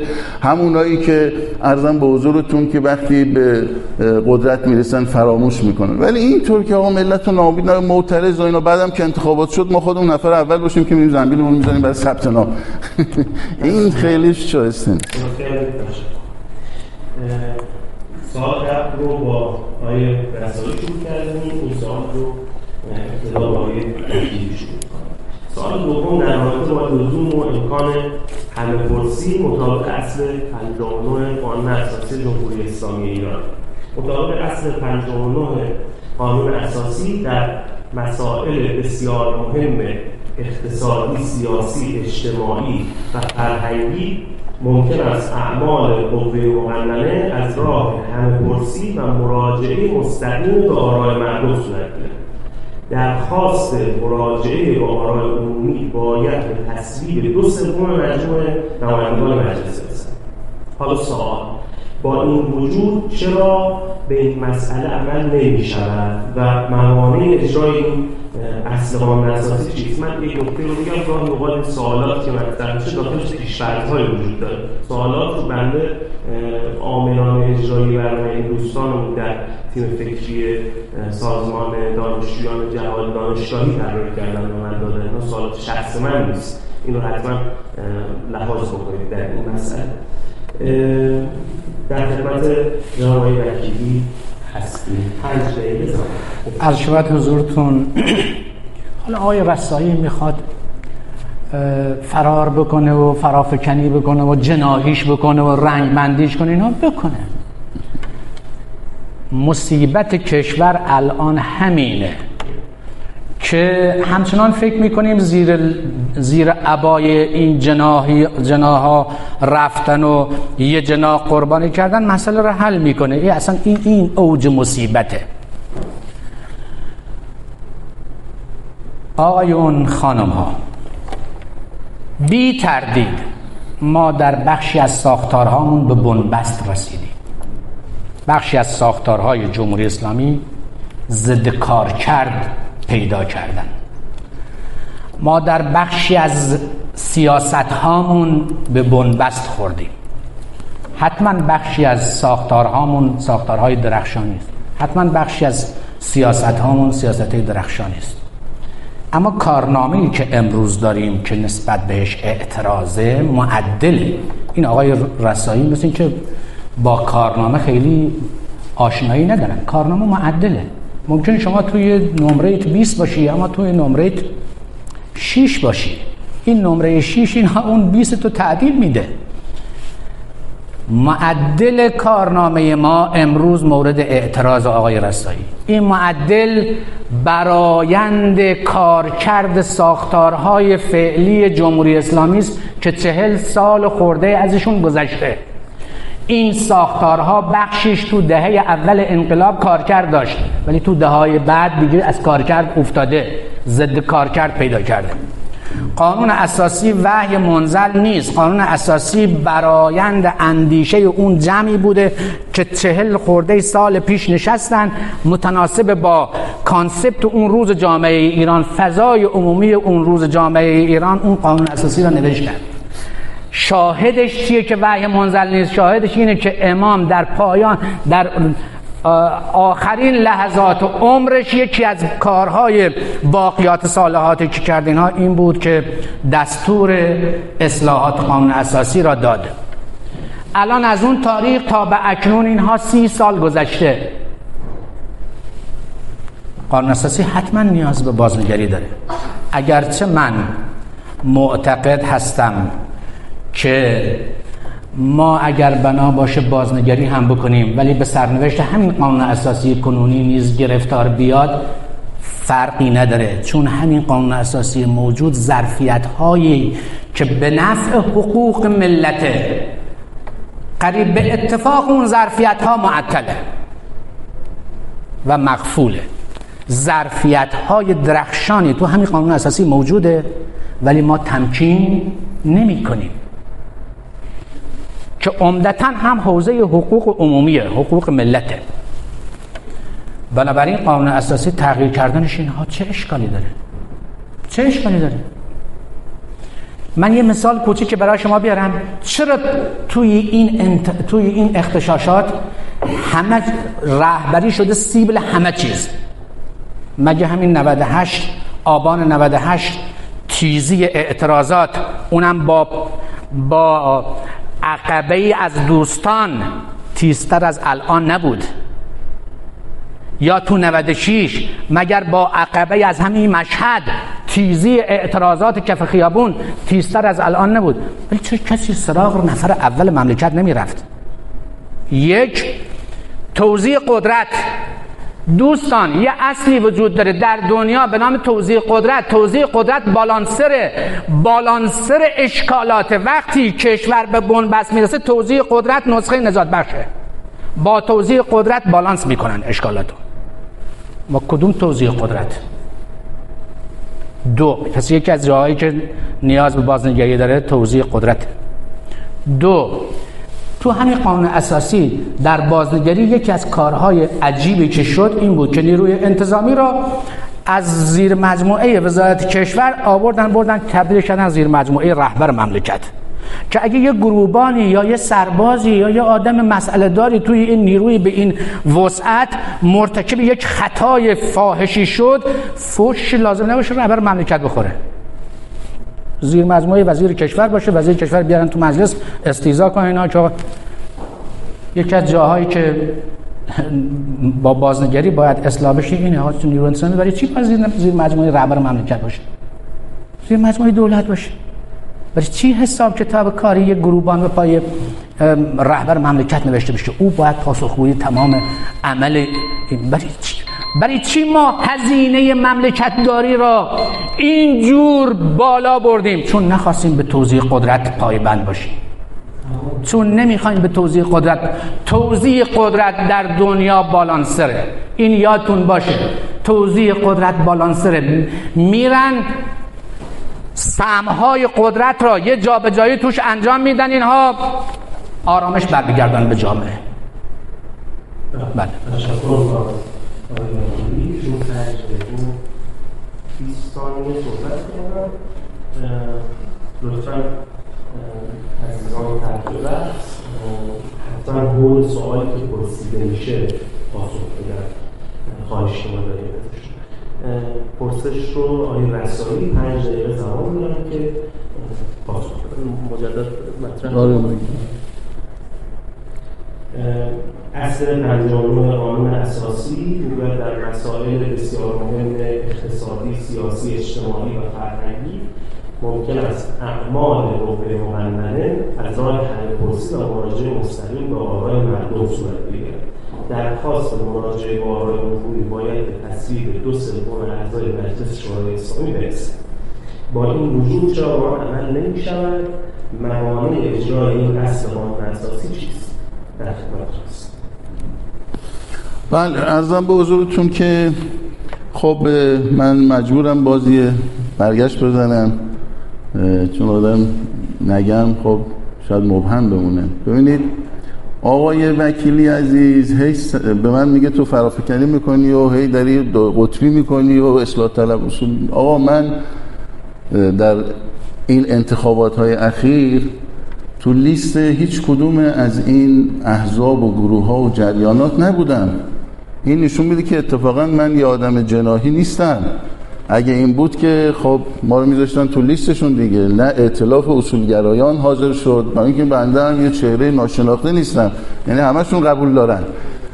دو دوره هم که در مجلس بودم. چه قبل از مجلس چه بعد از مجلس که الان دو دوره نیستم اتفاقا خیلی در بزنگاه های سیاسی حضور دارم کنش دارم ارزم به حضورتون موضع گیری دارم. خیلی الان تو مجلس هم مردم نمی‌دونن حتی اینا نمایندن. ولی حاضر نشدن. آقای نمیشه که ما موقعی که نیستیم اون موقعی که ازمون سوال می‌کنن بگیم که آقا دو قطبی نکن دو قطبی نکن بعد دم انتخابات یه پرچم یه جریان رو بگیریم بالا و اینکه نظام در ساختارها به بنبست رسیده و معدل مورد اعتراض بنده قائل به این نیستم. آقای وکیلی اتفاقا من معدل رو قابل افتخار می‌دونم. در یه بخشایی میگم نقدا جدیتره در یه بخشایی همونجوری که دوستمون اشاره کردن اصل 59 قانون اساسی راهکار گذاشته. گفت آقا دو سوم. خب من میگم آقا چه آین اصولگرا آین اصلاح طلب حالا بیچاره اصولگراها درسته من بهشون انتقادات دارم و اینا. ولی واقعا اینجور مدعی نیستن اینجور حق به جانب نیستن اینجوری یخه بقیه رو نمی‌گیرن که آقای وکیلی و دوستانشون دارن می‌گیرن. من میگم آقا شما قائل به اینید که ساختارا مشکل داره؟ خب دستون که باز گوشتن برادر من. شما حداقل دو تا مجلس در این دوره های مختلف دو تا مجلس اکثریت قریب به اتفاق داشتید یعنی دو سوم آرا رو داشتید. خب اگر فکر می‌کنید ساختار مشکل داشته و این ساختار باید اصلاح می‌شده این قانون اساسی هم این پیشبینی رو کرده به شما این فرصت رو داده به شما این امکان رو داده شما هم که رفتید از ملت رأی گرفتید. خب مرد مومن چرا این کارو نکردی؟ باید الان جوابگو باشی نه طلبکار باشی. نه اینکه صداتو بلند بکنید به بقیه بگی آقای جواب بدید و ملتتون امید نکنید. و این چه وضعی تو این کشور رو افتاده و یه عده دارن ملتتون امید می‌کنن و نه اگه من از شما سوال می‌کنم میگم شما مدعی این موضوع هستی اتفاقا باید پاسخگو باشی. اینکه چرا این اجرا نشده؟ واقعا باید از اکثریت نماینده ها پرسید از من به عنوان کسی که دو دوره در مجلس بوده سوال بکنید در برخی چیزها من قائل نبودم. فکر می‌کردم که این ظرفیت لازم نیست. الان ضرورتی نداره. یعنی ادعای این که اینجا ساختار به بنبست رسیده ما باید بریم رفراندوم برگزار بکنیم ما باید بریم ولی من زمانی که آقای روحانی بود یا مجلس مجلسی بود که در اختیار این دوستان بود که همینجوری معترض هستن و میگن باید اصلاح بشه و کشور در بین میره و لب پرد نمی‌گفتن خب بسم الله اگر قائلید و فکر می‌کنید اینطوریه خب بیاد پیشنهاد بدید دیگه. آقای روحانی هر دقیقه صبح بیدار می‌شد می‌گفت آقای مملکت فقط نیاز به رفراندوم داره. می‌گفت آقا بسم الله اب نداره. خب رفراندوم اینا هم که با تو همه هم سو هم جهتید. خب بذارید پیشنهاد بدید. شروع بکنید. این کاری نداره. این که شما فکر می‌کنید شعارهایی که الان دارن میدن به علیه رهبری میدن به خاطر اینه که نیروهای نظامی زیر نظر رهبری هم. و اگر اینا زیر نظر رهبری نبود ارزم به حضورتون این شعارها رو نمی‌دادن. حالا درست نیروهای نظامی و انتظامی همون نیروهای انتظامی که شما قائل رفتارشون یه جوری شده که مردم معترض کرده اتفاقا خب زیر نظر وزارت کشورن. وزارت کشور پاسخگو بابت اونا باید بیاد مجلس جواب بده. این که امروز شما می‌بینید حمله به طرف رهبریه به دلیل اینکه فهمیدن و می‌دونن که آقا غیر از این جایگاه جایگاه اصلی که باید بزنن تا بتونن عبور کنن. برن به سمت ویرانی ایران برن به سمت تجزیه ایران برن به سمت نابود کردن ایران. یعنی اینجاست اینه که نمی‌ذاره. من به جرأت به شما میگم اگر جایگاه ولایت فقیه اگر جایگاه رهبری که در یه دوره این علم به دوش حضرت امام رحمت الله علیه بود و الان به دوش ایشون هست اگر نبودن رؤسای جمهور هر کدومشون رو شما بگید. از هر جناح و فکری که بگید کم می آوردن یه جاهایی می‌رفتن زیر بار و کشور به انحراف می‌رفت. حتی همین الان. اون چیزی که به عنوان یه میخ مونده و نذاشته این اتفاق بیفته اتفاقا جایگاه ولایت فقیه. که مدافع اصلی حقوق مردم. مدافع اصلی رأی مردم. مدافع اصلی اون جاهایی که در حق مردم ظلم شده حرف مردم می‌زنه همین جایگاه. برای همین هم حمله به اون سمت.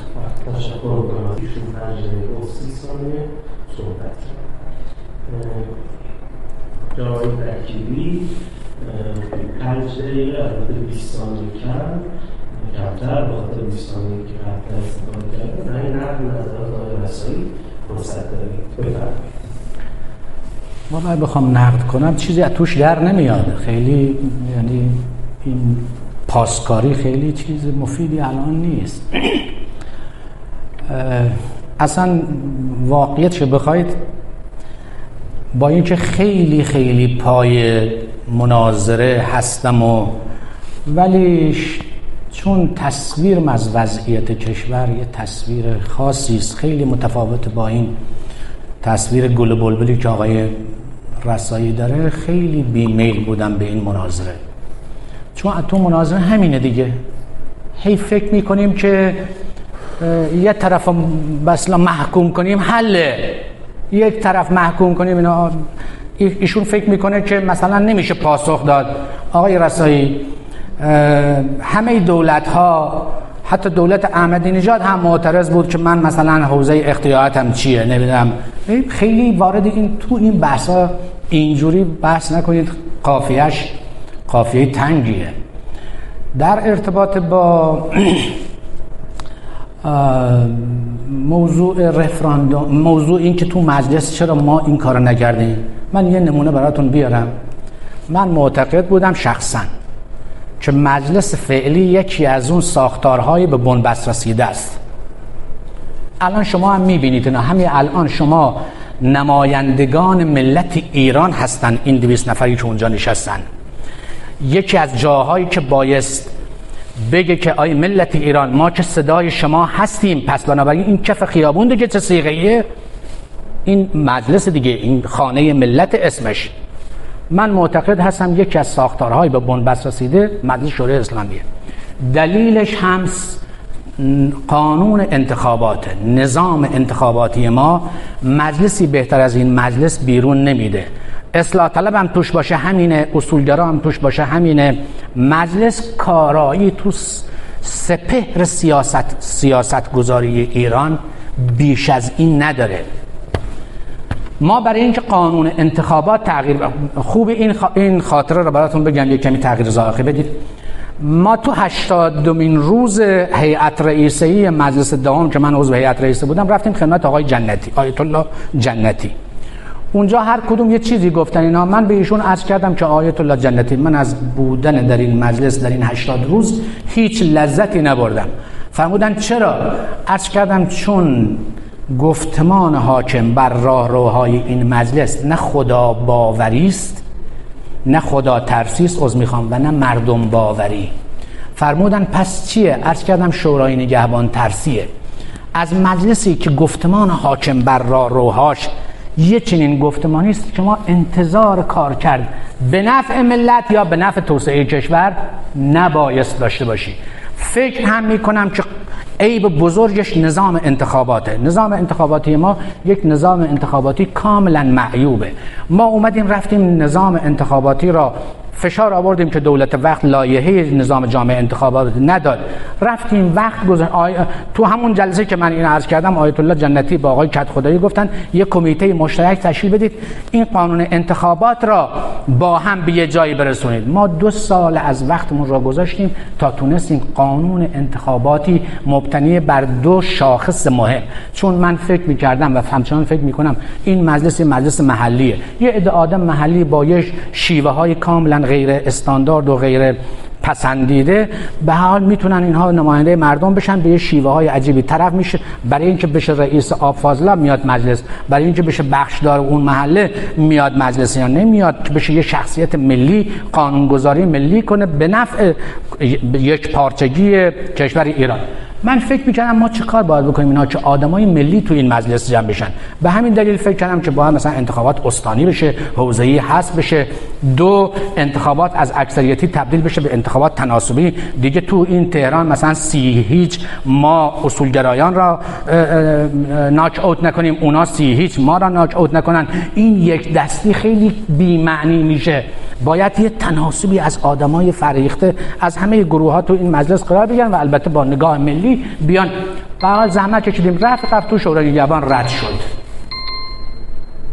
میگید رفراندوم؟ آقای رسایی سقف ها را از اول آوردیم پایین.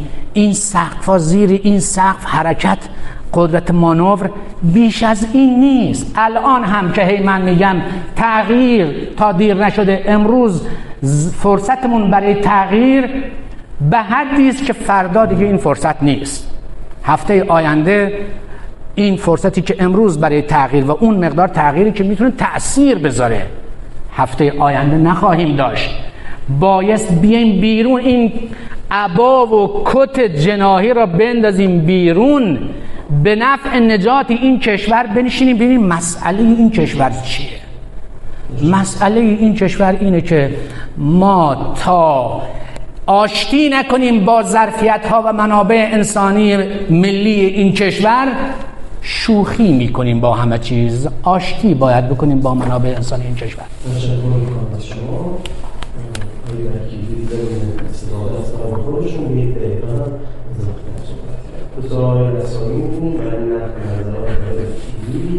ایشون سی از زمان استفاده کردن چهار دقیقه و سی ثانیه در شما هست درباره چی صحبت کنم؟ نقل صحبت کنم. بابا نقل نداره تایید می‌کنه. بابا کلا تایید می‌کنه. آقای وکیلی از اول تا حالا یه چیز گفته اونم این که آقا جناهی نکنید و نقش قبل نکنید و کار به کار اون موقع.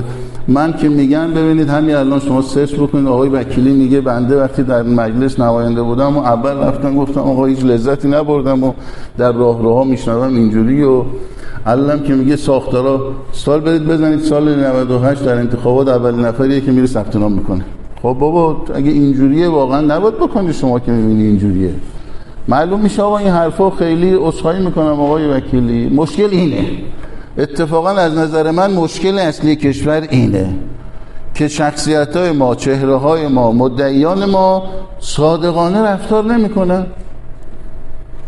من اگر میگم آقا بنده معترضم نه به ساختار جمهوری اسلامی نه به اینکه چرا ما تصمیم گرفتیم فلان چیز در مجلس تصویب کردیم بعد شورای نگهبان رد کرده. این الان نشانه بنبست در جمهوری اسلامی از نظر آقای وکیلی که بله ما تصمیم گرفتیم انتخابات استانی باشه ملت نگاه کنید رفت شورای نگهبان رد کرد. خب آقا تو اگه رفتی تو اون مجلس برادر من بر اساس یه چارچوبی رفتی توی جاده رفتی. تو اون جاده گفته آقا تو اگه رفتی تو مجلس یه جایگاه دیگه است به نام جایگاه شورای نگهبان.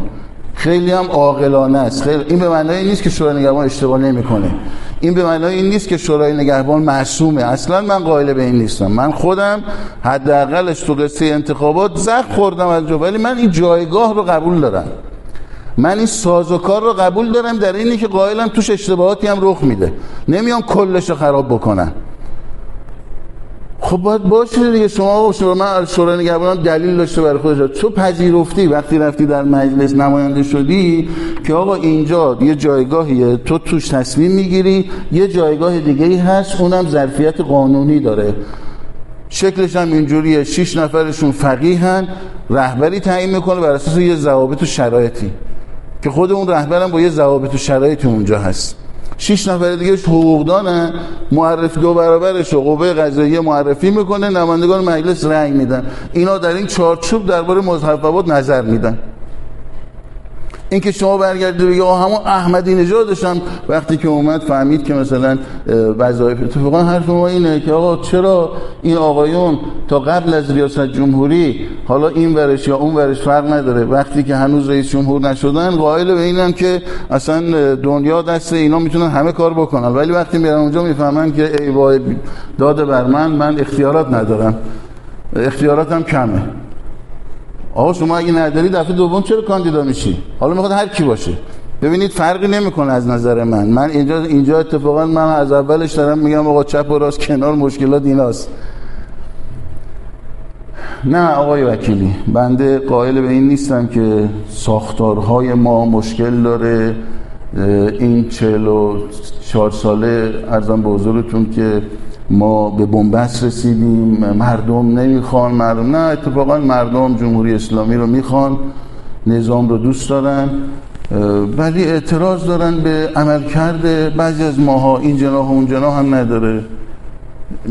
عمل کردشون یه جاهای غلطه روشاشون درست نیست. اعتراض مردم هم بخشیش درسته. بعضی جاهاش هم مردم اعتراض دارن باید بهشون اطلاع رسانی بشه توضیح بشه گفته بشه. یه بخشی هم بیرون اتفاق میفته اینا مردم نیستن. مثل اون چیزی که دارید الان می‌بینید. این مردم نیست. هر کس قائل باشه که اینا مردمن واقعا باید در فهم سیاسیش شک و تردید جدی کرد. من حرف خاصی ندارم.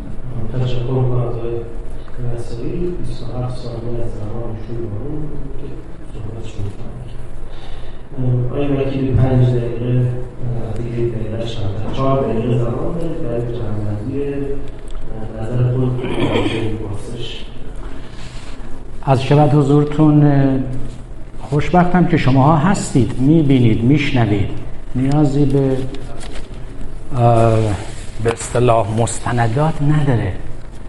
من دارم میگم بخشی از ساختارهای جمهوری اسلامی به ضد کار کرد گرفتار شده. آقای رسایی تلاش می‌کنه که بگه شما حتما دارید میگید کل ساختارهای جمهوری اسلامی.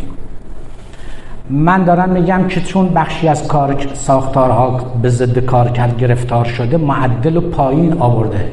ایشون با یه مغالطه خیلی عجیب غریب اینها فکر می‌کنه. من دارم میگم جمهوری اسلامی رو قبول ندارم. بعد میگه خب این چه تناقضی؟ چرا رفتی ثبت نام کردی؟ پس چرا میری تو این مجلس؟ مرد حسابی. من بهت میگم که بخشی از این ساختارها مشکل پیدا کرده. برای تغییر این ساختارها من از هر آنچه که در اختیار دارم استفاده می‌کنم که این تغییرات ایجاد کنم. و یکیش اینه که برم توی حوزه سیاست گذاری تا شاید مؤثر واقع بشن این قد به خودت این چه میگن؟ این تعصب عجیب غریبی که شماها داشتید و این منابع انسانی را از دوربر جمهوری اسلامی راندید جمهوری اسلامی را رساندید به اینجا که امروز می‌بینیم ظرفیت پاسخگویی را همین بوده. آقا چه دایی دارید که الا و لابد فشار بیارید اینا که بخواید آدم ها را بکنید ضد جمهوری اسلامی؟ این چه داییه چه نفعی برای جمهوری اسلامی درست می‌کنه؟ البته برای شماها درست می‌کنه. چون میدان خالی برای شماها درست می‌کنه. چون قدرت خود, خود, خود براندازی برای شماها ایجاد می‌کنه. من حتما معتقد هستم با قانون فعلی انتخابات مجلسی بهتر از این مجلس شکل نمی‌گیره. این مجلس هم در در فرایند توسعه ایران فاقد هر نوع کنش مثبتی خواهد بود. مجلس اگه می‌خوایم باید برگردیم به قانون انتخاباتی که مجلس یک مجلس اول شکل داد. شورای نگهبان بودنش ضرورت داره اما نظارت استصوابی شورای نگهبان اجازه شکلگیری مجلسی مثل مجلس اول نمیده. نمیده. تغییر نظارت استثبابی حتما یکی از چیزهایی است که در قانون اساسی باید انجام بگیره. چنانچه نبود از اول. در اصلاحیه قانون اساسی نظارت استثبابی اومد. اینا که حرفای حرفای پیچیده نیست آقای رسای اینها اینقدر بخوای با مقالطه اینها معادل جمهوری اسلامی ازش بسازی. نه. ما برای سربلندی ایران و برای بالندگی جمهوری اسلامی این تغییرات را ضروری می‌دونیم. ناکارآمدی در این ناکارآمدی را محصول عدم این تغییرات می‌دونیم شما قبول ندارید قبول نداشته باش. اما حق نداری. این همانی ایجاد کنی بین آنچه که ما میگیم با جمهوری اسلامی. آنچنان که حق ندارید. این همانی برقرار کنید بین خودتون و گفتمانتون و گفتمان کلیت جمهوری اسلامی و گفتمان حق. حق ندارید. شما با همین این همانی ها مملکت به این بنبست رسوندید ما اشکالات بدون تردید روشن داریم. ما اشکالات رفتاری بسیاری داریم. دولت هامون اشتباهات فاحش داشتن. دولت مردانمون دچار اشتباهات فاحشی هستند ساختارهامون درش اشکالات فاحشی وجود داره. ما اصلاحات ساختاری باید انجام بدیم. بی تردید. ما دست باید شجاعت در تغییر. تغییر در سرمقاله روز شنبه هم نوشتم. همین شنبه روز. نوشتم تغییر خود بقاست. آقایون که فکر می‌کنن تغییر یعنی عقب نشینی ترس از تغییره. ترس از تغییر باعث حلاکته تغییر خود بقاست.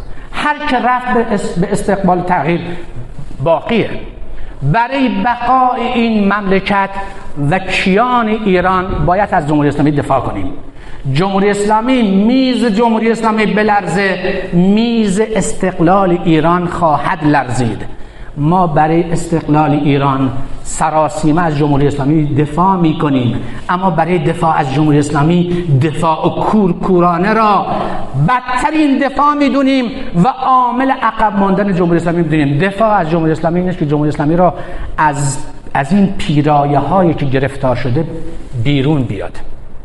باید پیرایه زدایی بشه. هم تو حوزه سیاست عمومی و به حوزه های حقوقی و هم تو حوزه های رفتاری. منابع انسانی این مملکت بیشماره. منابع این مملکت نباید تو کف خیابون های برلین علیه ایران شعار بده. این منابع باید امروز اینجا سرمایه هاشون اینجا بیاد برای نجات این کشور. منابع این کشور نباید امروز تو این دانشگاه ها رو در روی هم وایسن. یه عده بگن که تحسن یه عده بگن کلاس. منابع انسانی این کشور باید همه با حس واحد حس واحد شهروندی حس یکسان شهروندی. برای نجات این کشور باید سراسیمه برای درس خوندن سراسیمه باشد این نشاط ملی را باید برگردونیم. به شرط اینکه به رسمیت بشناسیم آهاد ملت ایرانو. آهاد ملت ایران باید به رسمیت بشناسیم. این برش زدن ملت ایران به خودی ناخودی ملت را تبدیل کرده به یه چنین وضعی که امروز می‌بینیم. ملت باید همه خودی بشن.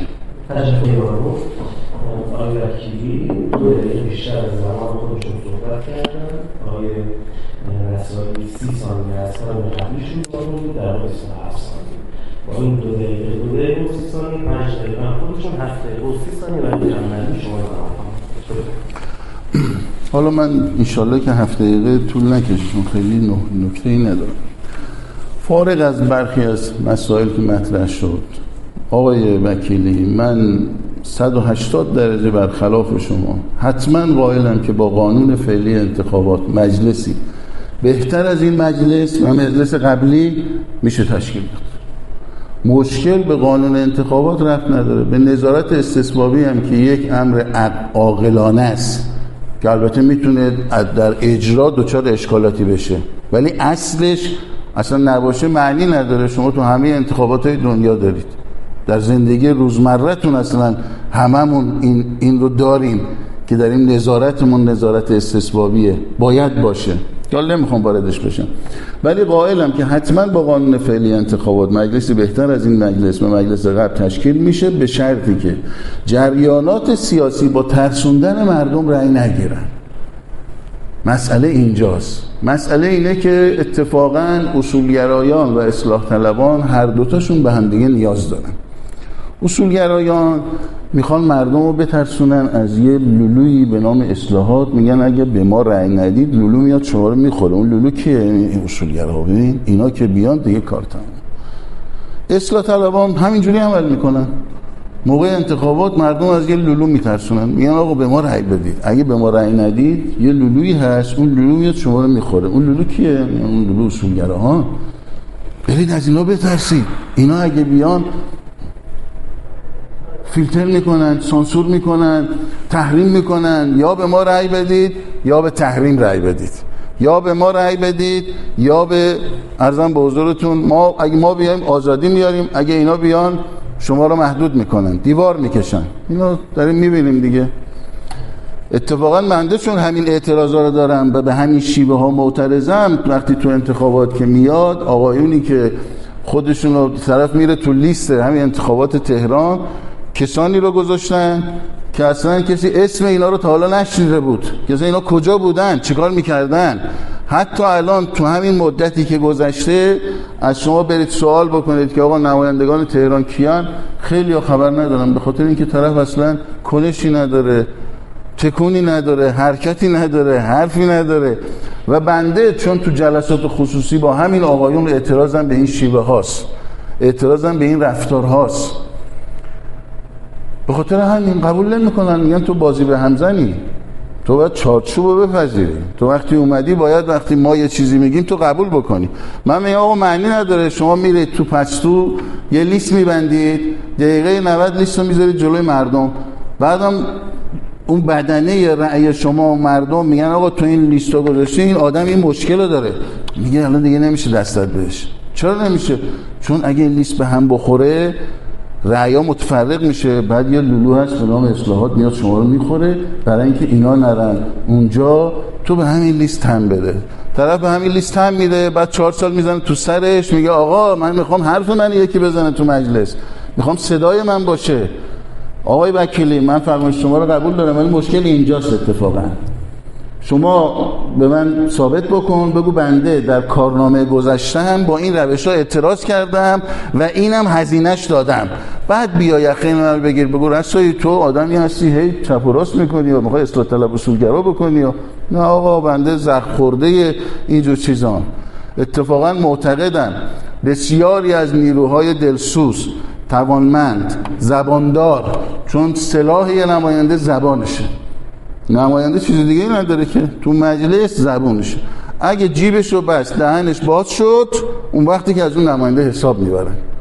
که حالا خیلی هم شما شاید ببینید بعضی ها تو مجلس هم که نیستن اتفاقا حساب می‌برن ازش. چون طرف جیبش بسته است دهنش بازه نه امتیاز می‌گیره نه موافقت اصولی می‌گیره نه مجوز می‌گیره نه ارزم به حضورتون که از این نهاد و اون وزارت خونه و بنده الان خدمت شما دارم عرض می‌کنم. بنده حمید رسایی کارمند دولتم.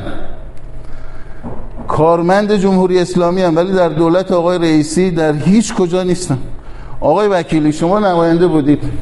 بعد از دوره نمایندگی کجا رفتیم؟ اگه کارمند نبودید که هیچ. یه موقع از کسی کارپزشک که مهندسیه برای خودش جای خصوصی کار می‌کرده رفته نماینده شده بعد از نمایندگی هم برمیگرده سر جای خودش. ولی کسی که کارمنده بعد از نمایندگی برمیگرده باید برگرده قاعدتا به اون سازمان. در دولت آقای روحانی که پدر ما رو در آوردن. انقدر من اذیت کردن ولی گفتم آقا من هر کاری بگید من می‌کنم. خب الان دولت آقای رئیسیه. که من قائلم یکی از اشکالات بزرگ آقای رئیسی اینه که همچنان دولت روحانی استمرار داره عرض کردم سه تا دبیر دبیر شوراهای عالی کشور هنوز از اگر آقای رئیسی واقعا یکی از چیزهایی که باید جواب بده همین است. در مجلس دهم در مجلس دهم اعتراض کردن با آقای زنگنه که چرا بعضی از نماینده ها رو که هیچ سابقه ای تو نفت ندارن شما بردید تو اون حوزه گفت آقای لاریجانی ستاد تشکیل داده اینجا. ما برای اینکه نماینده ها بیکار نباشن اینا رو می‌برن عضو هیئت مدیره ها می‌کنن می‌برن عضو نمی‌دونم جاهای مختلف می‌کنن معاونت فرهنگی میدن. هیچ کاری هم نمی‌کنه فقط طرف حقوقش رو می‌گیره. بنده نه بنده چه در دولت آقای روحانی چه در دولت آقای رئیسی. دارم مثل کارمند. خب؟ با اینکه سابقه شو دارم توانایی شو دارم تجربه شو دارم همه اینا رو دارم. اتفاقا همین زبونمه همین زبون. که اگه این زبون بسته باشه کار نداشته باشه اگه این قلم بسته باشه کار نداشته باشه می‌رسه. ولی خب اینجوریه واقعا. چپ و راستشو میگم و اصلاح طلب و اصولگراشو میگم. خب چرا اون ستادی که تشکیل داده بودن هیچ وقت به فکر یکی مثل من نبود؟ چرا؟ چون بنده وقتی تو مجلس بودم برای بعد از نمایندگیم کار نکردم. فلزا الان معتقدم اشکالات این به قانون انتخابات و نظارت استثبابی و آی اینا بازیه آقای وکیلی. هم شما می‌دونی هم من می‌دونم. کارنامه هم اینه دارم میگم هزینه شو دادم بسم الله. شما اگه قائلی بگو آقا بنده این هزینه رو دادم من بعد از اینجور شده اونجور شده اعتقاداتم اینه. ارزم به در انتخابات ها با من اینجوری رفتار کردن و مشکل اصلی این آقا. مشکل اصلی کشور اتفاقا همین من حرف دیگه تشکر می‌کنم از شما. 24 ثانیه زمان رضا در چون پرسش تمام شد. تماس به سوال سوالات دوستان میگیم تشکر می‌کنم از مهمانان برنامه که نظرات خودشون رو سریع و در محدود از آن ممکن گفتم به سوالات که دوستان پرسیدن شش سوال از آقای وکیلی یازده سوال از آقای رسایی و سه تا نظر مستقل که خطاب بنده بود و دو تاش هم خطاب به هر دو مهمان عزیز برنامه است من برای اینکه بتونیم سوالات پاسخ بدیم فکر نکنم زمان کافی داشته باشیم که به همه سوالات پاسخ بدیم. اینها رو در واقع جلو دست خودم گذاشتم. می‌تونم یکی یکی بردارم می‌تونم شماره بپرسم از دوستان یا اینکه گفت بزنم به قول شما برنامه‌اش هم اندازه نیست. من یک بزرگی از من از من هر کدوم سخت‌تره تندتره شدیدتره نمی‌دونم. اونا رو بپرسم. سریع خودم دخیل نشه. می‌تونم شماره بپرسم خود دوستان شماره بگم اون رو بپرسم. یا همینجوری بپرسم. حالا بابا ما دو تا سوال جواب داده بودیم فقط نکته این که سعی می‌کنید ان کوتاه پاسخ بدید که سوالات کوتاه و سریع که سوالات بیشتری رو بتونیم از دوستان بپرسیم. در سوال قبلی رو از آقای وکیلی شروع کردیم. این پرسش رو از آقای رسایی شروع می‌کنیم. آقای رسایی ما مردم تا کی باید صبر بکنیم؟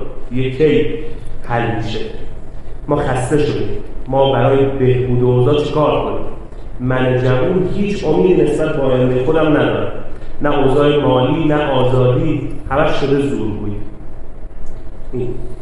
خب ببینید این سوال توقع پاسخ کوتاه بهش توقع درستی نیست. تو این سوال خیلی کلی کلیه. عرض می‌کنم. ببینید این سوال خیلی کلیه. اینکه ما اصلا آزادی نداریم. آزادی در چی نداریم؟ در بیان نداری. آزادی در مثلا پوشش نداری. آزادی در رفتار نداری. آزادی در اقتصاد نداری. ما چه می‌دونم تو الان منظور چیه؟ کدوم یکی از ایناست؟ خیلی کلیه. منم یه جواب کلی میدم طبیعتا. اینکه تا کی باید صبر بکنیم. من لابلای صحبتان پاسخ به این بود. عرض کردم بنده به این کارنامه چهل و چند ساله افتخار می‌کنم.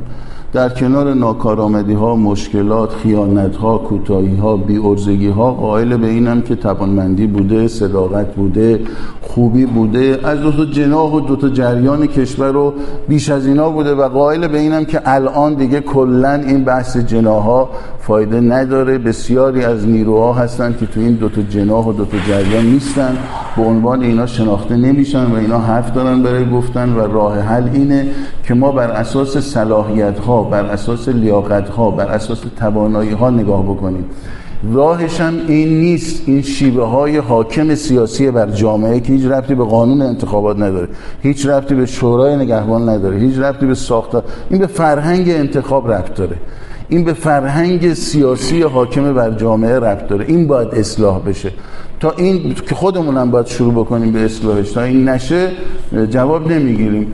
راه حلم زدن و ریختن و آتیش زدن و فوش دادن و اینجور چیزا که طبعا و قطعا نیست. چون همونجور که آقای وکیلی گفتن و حرف درستی هم بود شما میز جمهوری اسلامی رو به هم بریزید همین الان نگاه بکنید طرف یه تجمع تو برلین گذاشته 15 تا پرچم آورده. تو همون تجمعاتشون شروع می‌کنن به مشت لگد به هم دیگه زدن. شروع می‌کنن به فوش و فوشکاری به هم دادن که آقا پرچم من باید باشه پرچم تو باید باشه. اونایی هم که از اینا دارن پشتیبانی می‌کنن دنبال همینن. جمهوری اسلامی جمع شه وقتی جمع شه دیگه این کشور هزار تیکه بشه. دیگه جنگی داخلی بشه دیگه دعوا و اینا بشه. بنابراین ارزم به حضورتون راه حل همینه. اینکه چه باید بکنیم به صورت کلی می‌تونم این جواب از جناب وکیلی سوال دارم که دلیل این که هنوز جمهوری اسلامی رو می‌خوان خطاب جمهوری شماست. این نیست که بیشتر نگران آنچه در طول عمرشان به دست آوردن یا به خاطر ذات جمهوری اسلامی سوال پرسیدن علت این که شما همچنان جمهوری اسلامی می‌خواید اینه که به خاطر آنچه در طول عمرتون در حضور از حضور در جمهوری اسلامی دست آوردید بوده یا به خاطر ذات جمهوری اسلامی است؟ عرض شود اولا نمی‌دونم می‌دونید یا نه. من لور هستم. این لورها خیلی اهل چیز به دست آوردن نیستن. یعنی لورها یکی از خصلتاشون اینکه خیلی آدمای کاسبی نیستن. هر که هم منو بشناسه می‌دونه که من کاسب نیستم. ضمن اینکه جهت اطلاع آقای رسایی من خوشبختانه اصلا کارمند نیستم. به هیچ وجه. کارمند حقوق بگیر جمهوری اسلامی برای یه ریال نیستم. نه برادر. جمهوری اسلامی این الان یه نظمی است به لحاظ شکلی. من الان بخوام این نظم موجود را به هم بزنم کافی است اینها دستمو حرکت بدم این نظم رو به هم می‌زنم. اما چینش این نظم نظم مجدد به این راحتی نیست. اینجوری نیست اینها که مثلا جمهوری اسلامی را زدیم زیر میزش اینها پس بنابراین الان یک جمهوری سومی نمیم چندمی اینها درست با هم به توافق می‌رسیم اونم با این تفاوت اختلاف و فلان اینها. اینجوری نیست. اولا جمهوری اسلامی به عقیده من ظرفیت به نتیجه رسوندن آمال ملت ایران را داره. ما به جمهوری اسلامی ظلم کردیم. ما سرکوب کردیم ظرفیت های جمهوری اسلامی. یعنی ما مسئولین. ما مسئولین سرکوب کردیم ظرفیت جمهوری اما اشکال کار کجاست؟ اشکال کار اینه که ما فکر می‌کنیم اگه دست به تغییر بزنیم یعنی کلا میز جمهوری اسلامی رو واگذار کردیم. نه برادر. من یه جای دیگری هم چند روز پیش گفتم. گفتم ما به لحاظ اجتماعی اگه بخوایم واقعیات را بدونیم بپذیریم ما به لحاظ اجتماعی داریم وارد زندگی پسا انقلاب اجتماعی میشیم. یعنی نسل جدید ما رفته تو به استقبال انقلاب اجتماعی رفته.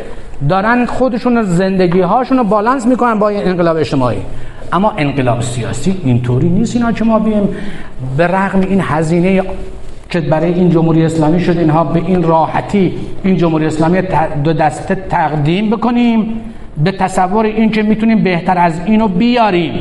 نه بهتر از اینو باید بسازیم. این جمهوری را باید پالایش کنیم.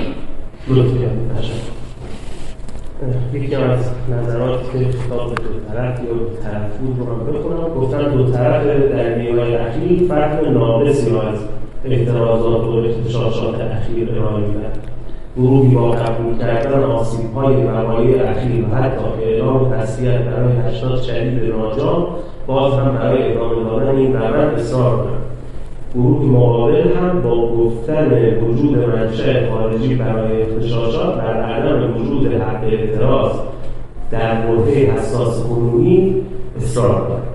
با این وجود جای ارائه برای جلوگیری از آسیب و جلوگیری از تاثیر بیگانگان با اعتراض خالص خب سوال بعدی از جناب آقای رسال. فرمودن که نسل جدید تفکراتشون با تفکرات نسل شما متفاوته. به نظر شما اگر به همین شیوه دولت ادامه بده و تغییر نکنه جمهوری اسلامی می‌تونه واقعا جا بمونه باز ارزم حضورتون که این سوال کلیه. اینکه نسل جدید تفکراتش با تفکرات شما متفاوته این یه ادعاست. خب من قائل به این نیستم که بله یه عده این نسل جدید و قدیم نداره. قدیم هم یه عده بودن مثل ما فکر نمی‌کرد. چیز عجیب غریبه مثلا شما دو نفر آدم پیدا نمی‌کنید در همه چیز مثل هم فکر کنه. اینکه با این وضعیت می‌تونه پا بر جا بمونه بالاخره شما برید اگه تاریخ رو نگاه بکنید سوابق رو نگاه بکنید سی سال قبلا نگاه بکنید یه عده همین حرف رو می‌زدن که آقا این بالاخره شما معترضینی دارید و با این وضعیت باقی نمیمونه جمهوری اسلامی ها از بین میره. این که ما متفاوت وجود داریم و هستیم و اینکه شاید یه بخشی از این نسل زبان همدیگر رو نفهمیم یه حرف دیگه است. ولی اینکه کل این نسل اینطوریه اون این حرف قابل قبول بقیده من نیستش. خیلی هم هستن که اتفاقا هم فکرن هم جهتن هم ما هم البته باید تلاش بکنیم که همین بخشی که این ادعا رو داره و وجود داره ولی من میگم همه نیستن باید تلاش بکنیم حرف هم دیگه رو بفهمیم. و غیر از این راهی هم نداریم. غیر از این ما راهی نداریم. دو طرف باید تلاش بکنن حرف هم دیگه رو بفهمن و اتفاقا تنها راه حل برای ما همین هست. من یه نکته اینم اینجا بگم تو وقت هست. خب آقای وکیلی فهمیدن که اصلا کارمند نیستن. من دیدم که آقای بانک در 29 شهریور سال 99 حکم زدن برای ایشون به عنوان سرپرست معاونت فرهنگی گردشگری صنایع خلاق دبیرخانه شورای عالی مناطق آزاد تجاری صنعتی ویژه اقتصادی. ولی یکی از اشکالات کشور همینه که شما کارمند نیستی. تو سیستم هم نبودی ولی بعد نمایندگی یهو کارمند میشی. جایگاه هم پیدا می‌کنی. خب؟ بعدم مدعی هستی؟ حالا بعد من نمی‌دونم این جایگاه تا کی بوده و مثلا الان تغییر کرده یا همچنان مثل خیلی از آدمای دیگه که همچنان هستن شما هم هستید نه اطلاع ندارم. ولی حرف من اینه که آقا تو همین جایگاه صنایع گردشگری یا معاونت فلان دبیرخانه شورای عالی مناطق آزاد کلی آدم هست اونجا جون کنده خاک خورده بدبخت رفته زحمت کشیده رشد کرده ولی یهو شما بعد از نمایندگی کارمند نیستی سابقه هم نداری. خب سوال مشکل کشور ایناست آقای وکیلی عزیز. مشکل کشور ایناست. من این پرسش رو که آقای وکیلی داشتم یک نفر از خانم‌ها یا نفر از آقایون می‌تونن شفاهت سوال خودشون رو بعد از این پرسش از مهمانان بپرسن سوال از آقای وکیلی. به نظر شما باید جریانات فعلی را از یک دید تنها جامعه شناختی تحلیل کرد؟ یعنی آیا شما پشت پرده های امنیتی که در آشوب‌های سرتاسر جهان وجود دارد را یک فاکتور قابل توجه برای مد نظر قرار دادن نشان می‌دانید یا این کار منظورشون فکر حالا این کشف آقای رسایی رو بگم آدم واقعا خجل یه کمی خجلش میشه. من از کردم که من الان اصلا کارمند دولت نیستم. منافاتی نداره با اون حکمی که سه ما آقای من بعد از نمایندگی اینا به زور بعد از مدت ها البته در 99 من به مدت سه ماه معاون دبیرخونه مناطق آزاد شدم به اصرار بعد آقای روحانی یکی از منصوبین برادرشو که گویا با جناقش بود که مسئله داشت پرونده داشت و مورد اعتراض من بود. این آورد گذاشت رئیس مناطق آزاد. جهت اطلاعات آقای رسایی چون زیبنده نیست این تعریف از خود. بنده در جلسه معارفه اون آقا که آقای روحانی حضور داشت یه متن نوشتم. نوشتم حال که نیک نگاهت می خطاب آقای روحانی نیک نگاهت می کنم. تصویر زن شوهری برام مجسم می شود که در انتهای عمر به دلیل نداشتن ورسه با هم نجوا می کنند که این سرنوشت محصول چیست. زن داستان می‌گوید دعا و جنبل رمالان عاملش بود. مرد قصه می‌گوید که جفای رقیبان عاملش بود. مهم نیست آقای روحانی دلیلش چی بود. مهم این هست قاعده در کائنات است که می‌گوید تاوان ناسپاسی تنهایی است. خدا حافظ. و من از اونجا اومدم بیرون و عطای اون معاونت را در اعتراض به انتصاب یک آدم معلوم الهویه مسئله دار بخشیدم هوچیگری هم نکردم جنجال هم نکردم. براش بخوام برای خودم نمدی درست کنم.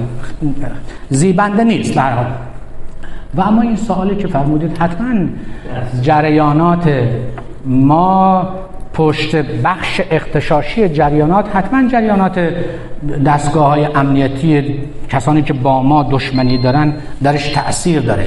حتما مؤثره کشفیات هم که می‌کنن دلیل بر اینه. اما این دلیل نمیشه که ما به بهانه سوء استفاده دشمن متن اعتراض ملت را نادیده بگیریم. متن اعتراض ملت مشروع و نادیده گرفتنش ما را می‌بره به یه جای غیر قابل برگشت. خب از کسی پرسش شفایی داره لطفا دستشون رو بالا بیارن تا کسی سوال نداره؟ اصلا خانم؟ واجب نیست دیگه نه. از سمت آقایون سوال داریم شما؟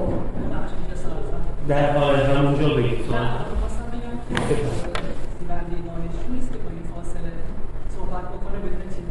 بله واقعا درسته. بفرمایید. فهم من میکروفون روی صحنه رو دوست دارم. می‌خواید مال من ببرید اونجا. این می‌رسه اونجا که من همین رو ببرم. اصلا می‌خواید به جای من آقای. شما.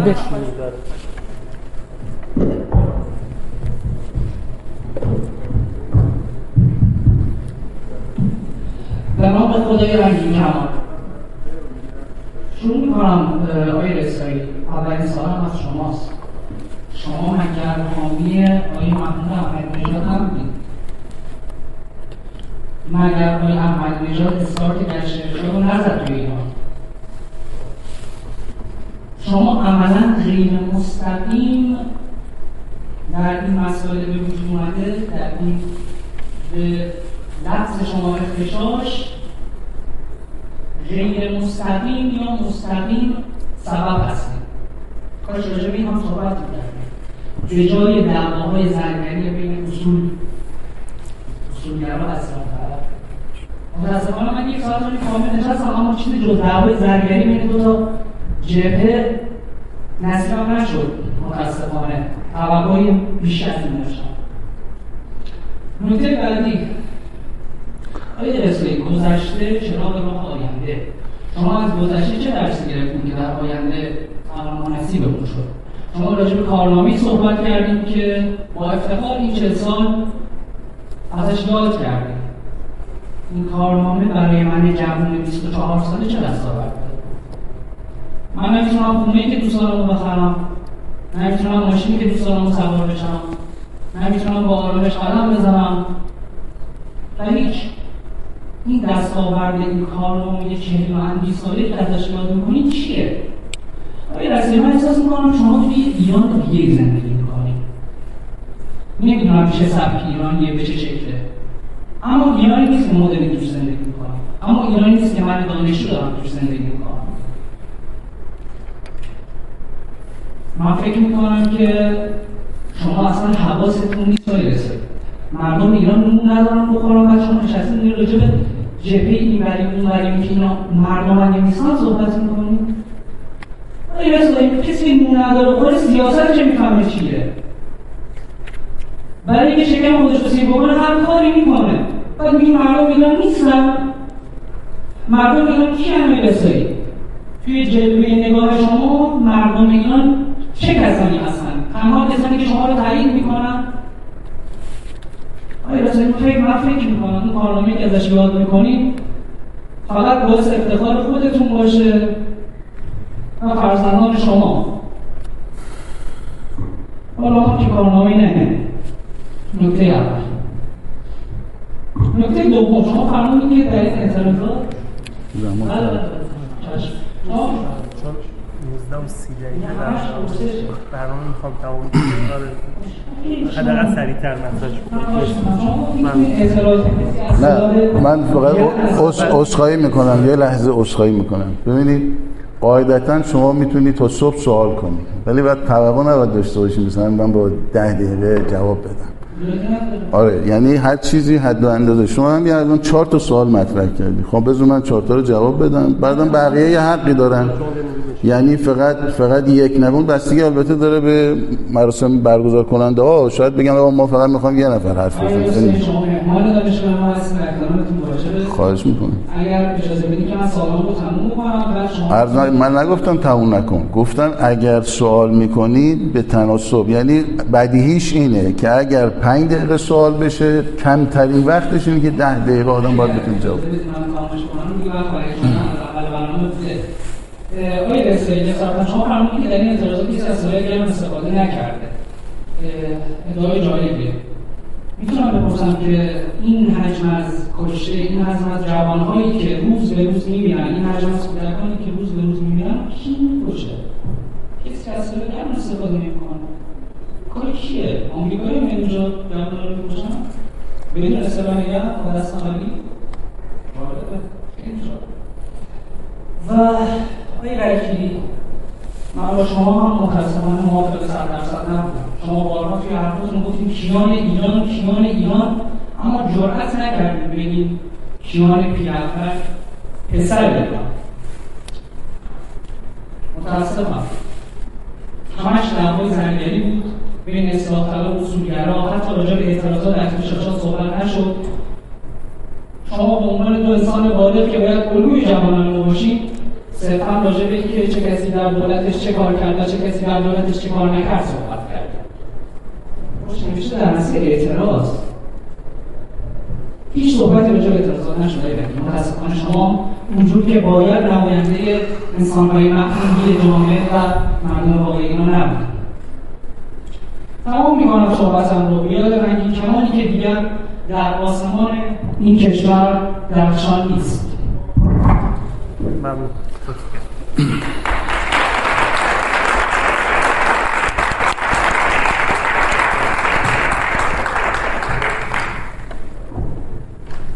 خب بله. خب یه نکته آقای وکیلی فرمودن که من توضیح بدم و بعد به این دوست دانشجومون. من آقای وکیلی نگفتم که شما چرا از اون پست معاونتی که قبول کردید رفتید بیرون؟ اصلا سوال من این بود که چرا شما که کارمند نبودی سابقه نداشتی اصلش چرا پذیرفتی؟ بعد میگه آقای روحانی اینه من پسر خالش رو گذاشت من یه نامه نوشتم اعتراض کردم رفتم بیرون. خب منتشر می‌کردی اصلاح می‌کردی. مطمئن باشید اون روزی هم که شما رو منصوب کردن یکی نامه نوشته رفته بیرون در اعتراض به انتصاب غیر قانونی و غیر ضابطه ای که برای شما اونجا قائل بودن و مشکلات کشور ایناست. اما این دوستمون. گفتن که شما حامی احمدی نژاد مگه نبودی؟ استارت اختشاشات رو احمدی نژاد زد پس غیر مستقیم شما در اعتراضات نقش اخت... آه گشت ارشاد. من فکر کردم اختشاش میگی. بابا اولا من حامی احمدی نژاد بودم به حمایت هام افتخار می‌کنم کما اینکه منتقد احمدی نژاد شدم به انتقادات هم, هم افتخار می‌کنم. اون روز که برای مردم کار کرد زحمت کشید استان به استان شهر به شهر به فکر قشر ضعیف کم درآمد مستضعف جامعه بود. ما وظیفه داشتیم چه احمدی نژاد باشه چه هر کسی دیگه باشه مال هر جریان و حزب باشه. اون روزم که اینا رو فراموش کرد رفت توی حلقه و عوض شد تغییر کرد بنده منتقدش شدم. و هر دو تاشم چون وظیفه این بوده این که احمدی نژاد مؤسس گشت ارشاد بوده ها آه. خب این نشون میده که حضرت علی هیچ اطلاعی از سوابق اینجور چیزا نداره. اتفاقا احمدی نژاد یکی از کسانی بود که به اینجور چیزا اعتراض داشت. مؤسس اول گشت ارشاد که خود آقای روحانی بود در اون اول انقلاب. بعدم در دولت آقای موسوی که بخشنامه می‌کرد که کسی حق نداره با آسین کوتا تو ادارات بیاد. عکسش هست مصوباتش هست امضای آقای میرحسین موسوی هست. که بخشنامه کردن اون موقع کارمندا باید لباسی که میپوشن اینجوری باشه اونجوری باشه. حالا بعدا زدن زیرشو قبول نداشت این ربطی به احمدی نژاد و اینا نداره واقعا. احمدی نژاد من بهش توی چیزای خیلی انتقاد دارم ولی این از اون موقع به این موضوع انتقاد داشت. گفتید که در گذشته چه از گذشته چه درسی گرفتیم که برای آینده استفاده بکنیم؟ کارنامه‌ای که شما میگید چه دستاوردی داشته؟ کارنامه شما چیه؟ ببینید در حوزه های مختلف شما اگر حالا من اینجا کتابش هست بر اساس مستندات یعنی حرف کیلویی که نباید بزنیم. اتفاقا سازمان های بین المللی بر اساس گزارشاتشون به نسبت گذشته کارنامه جمهوری اسلامی با عدد و رقم ثابت شده. در حوزه علمیش هست در حوزه ارزم بزرگتون صنعتش هست در حوزه پزشکیش هست در حوزه های مختلف مستند. کارنامه چل ساله جمهوری اسلامی کار کردن دوستان کتاب شده چاپ شده اینم خلاصش. اگر بخواید بگیرید و اینا کاملا مشهود و معلومه. اینکه شما توی ایران دیگه زندگی می‌کنی و من نمی‌تونم ماشین بخرم من نمی‌تونم خونه بخرم من نمی‌تونم. بله من قبول دارم که بخشی از این اتفاقات وجود داره. البته در مورد اینکه دلیل اینا چیه؟ من خودم عرض کردم که آقا ما در سابقه این کشور کمکار، مدیر کمکار داریم مدیر بی ارزه داریم مدیر خائن داریم. همه اینا رو داریم. ولی در کنارش بسیاری از آدمای توانمندم داریم. من ادعا می‌کنم عزیز جان جمهوری اسلامی ابرقدرت امروز دنیاست. شما میخندیم من برات خیلی سریع ثابت می‌کنم. یک دنیای امروز قدرت مالی دست دشمنان شماست. دلار و چرخه دلار. هست یا نیست؟ هست. در دنیای امروز قدرت رسانه دست دشمنان شماست. شما رسانه داری؟ نه. واقعا ما چیزی نداریم. چه فضای مجازی است چه فضای مطبوعاتیش. اینترنتش مال اوناست. شما می‌بینی این ابزارها بیش از 300 400 شبکه فارسی زبان علیه اعتقادات شما مبانی فکری شما اخلاق شما ملیت شما اتحاد شما دارن کار می‌کنن. مجازیش هم که میلیون ها صفحه. قدرت رسانه اونا هم پس برتره. خب؟ قدرت نظامی ما خیلی پیشرفت کردیم. نسبت به گذشته که اصلا قابل مقایسه نیست قبل از انقلاب. نسبت به ده سال گذشتن پیشرفت های زیادی کردیم. ولی باز اونا دو گام جلوترن. هم هم تو همین چیزهایی که ما ساختیم از صنایع نظامی اونا یه قدم پیشرفته تر شدن هم استفاده می‌کنن جایی که ما نمی‌تونیم استفاده کنیم. دینمون بهمون اجازه نمیده. اخلاقمون بهمون اجازه نمیده. پس از نظر نظامی هم باز اونا از جهت حقوق بین الملل سازمان های بین المللی در اختیار اوناست در اختیار ما نیست. درسته یا نه؟ کلی هم نفوذی تو داخل دارن در رده های مختلف. تو این کشور سابقه نفوذی تا حد رئیس جمهور هم وجود داشت. خب؟ ولی چرا ما قدرتی چون چهل و سه ساله پول دنیا علیه توه رسانه دنیا علیه توه قدرت نظامی دنیا علیه توه سازمان های بین المللی دنیا علیه توه نفوذی هم دارن در راستای اونا کار می‌کنن که تو نباشی که جمهوری اسلامی نباشه ولی هست. ولی جمهوری اسلامی مستقره. شما صحبت کردید فقط گوش بدید جمهوری اسلامی هست. چهل و سه سال اون می‌خواد تو نباشی تو هستی. خب قدرت کی بیش؟ وقتی تو هستی یعنی آقا قدرت تو بیشتره مثل اینکه دو نفر با هم دیگه دارن مچ میندازن. خب یکی از این طرفات مچشو بلند کرده داره اینجوری فشار میاره. تازه نه تنها داره فشار میاره 20 نفر دیگه هم افتادن روی این مچ که این مچو بخوابونن. این مچ نه تنها نخوابیده بلکه داره با همین وضعیت اون مچو میخوابونه. در یمن در سوریه در خود همین کشور. تمام تلاششون رو کردن. همه هم می‌دونن جمهوری اسلامی در منطقه قدرت بود که نتونستن این کارا رو تو کشورهای دیگه بکنن و در راستای امنیت خودمون کردیم. همین نشون میده که همین بودن ما این نظام این ساختار که این مردم میخوانش اکثریت نشون میده که شما قدرت برترید. شما یعنی ملت. خودمون دست بله مشکلات هم هست. قبول دارم. این مشکلات هم راه حل برطرف شدنش اتفاقا دست خودمونه. بله دیگه این که این همه کشته داشتیم ما تو این کشور. شما میگید نیروهای مسلح ارزم نیروی انتظامی سلاح گرم نداشته. خب اتفاقا اون که اولا بسیاری از این کشته ها کشته سازی همتون دارید می‌بینید. نمونه ها شو طرف خانوادش میاد میگه آقا این بچه من خودکشی کرده. خب برای این خانواده ها سخته. یه نمونهش همین قصه ای که تو اردبیل اتفاق افتاد. که آقای علی دایی اومد ادعا کرد که دختر سرزمین من کشته شده. حتی اسمش هم نگفته تو الان. چون نمی‌تونه. خانواده اینا اومد گفت مصاحبه کرد. گفت آقا براشون سخته. خدایی نکرده آدم تو خانواده خودش این اتفاق بیفته. خب بده بیاد اون ولی خدا لعنت کنه باعث بانی شده که کاری می‌کنه. خانواده بیچاره مجبور میشه بیاد بگه. بگه آقا بله بچه من خودکشی کرد قصه از این قراره که پدر این دختر قبلا در یه نزاع خانوادگی نمی‌دونم نزاع چی بوده یه نفر رو کشته. بعد اونا تو مسیر دادگاه درخواست قصاص کردن قصاص اجرا شده. پدر کشته شده قصاص شده. دختر کم آورده ترک تحصیل کرده چند ما مدرسه نرفته نتونسته تحلیل تجزیه و تحلیل بکنه خودکشی کرده. نتیجه و خروجیش چی شده؟ اونا دست گرفتن. نیکا شاکرمی. نمی‌دونم آرینا فلان. شما می‌بینید بعد از قصه محسا چون دیدن دیگه این سوخت محسا برای ادامه دادن و آوردن مردم تو صحنه کفایت نمی‌کنه. باید می‌رفتن چیکار می‌کردن؟ کشته سازی درست می‌کردن. کشته سازی چجوری هم؟ حالا من به شما یه نکته جالب بگم. اتفاقا جریان نفوذ تو اینجا به کمک اینا اومد. چجوری؟ شما شما میگید که آقا یکی یکی اومدن گزینه ها رو گذاشتن. خب رسانه نظام جمهوری اسلامی مجبور بره ثابت بکنه که آقا اینو ما نکشتیم. چیکار می‌کنه؟ میره با اوژانس صدای ضبط اوژانس که آقا در فلان روز تماس گرفتن. آقا یه نفر اینجا خودش انداخته پایین بیا. بیمارستان مدرسهش آموزش پرورش خانوادهش میان میگن آقا این آدم خودکشی کرده. نظام زور می‌زنه ثابت می‌کنه میگه آقا این خودکشی کرده. دو تا اتفاق میفته خوب دقت کنید. یه بخشی از جامعه مثل این دوستمون که نسبت به نظام خودش دچار سوال شده. با خودش میگه که فلان فلان شده. چجوری هر کس که مرده و شما کشتینش میگن خودکشی کرده؟ همه اینا خودکشی کردن. ای فلان فلان شده. خب؟ یه بخش دیگه نظام که اعتماد داره به سیستم. اعتماد داره به دستگاه.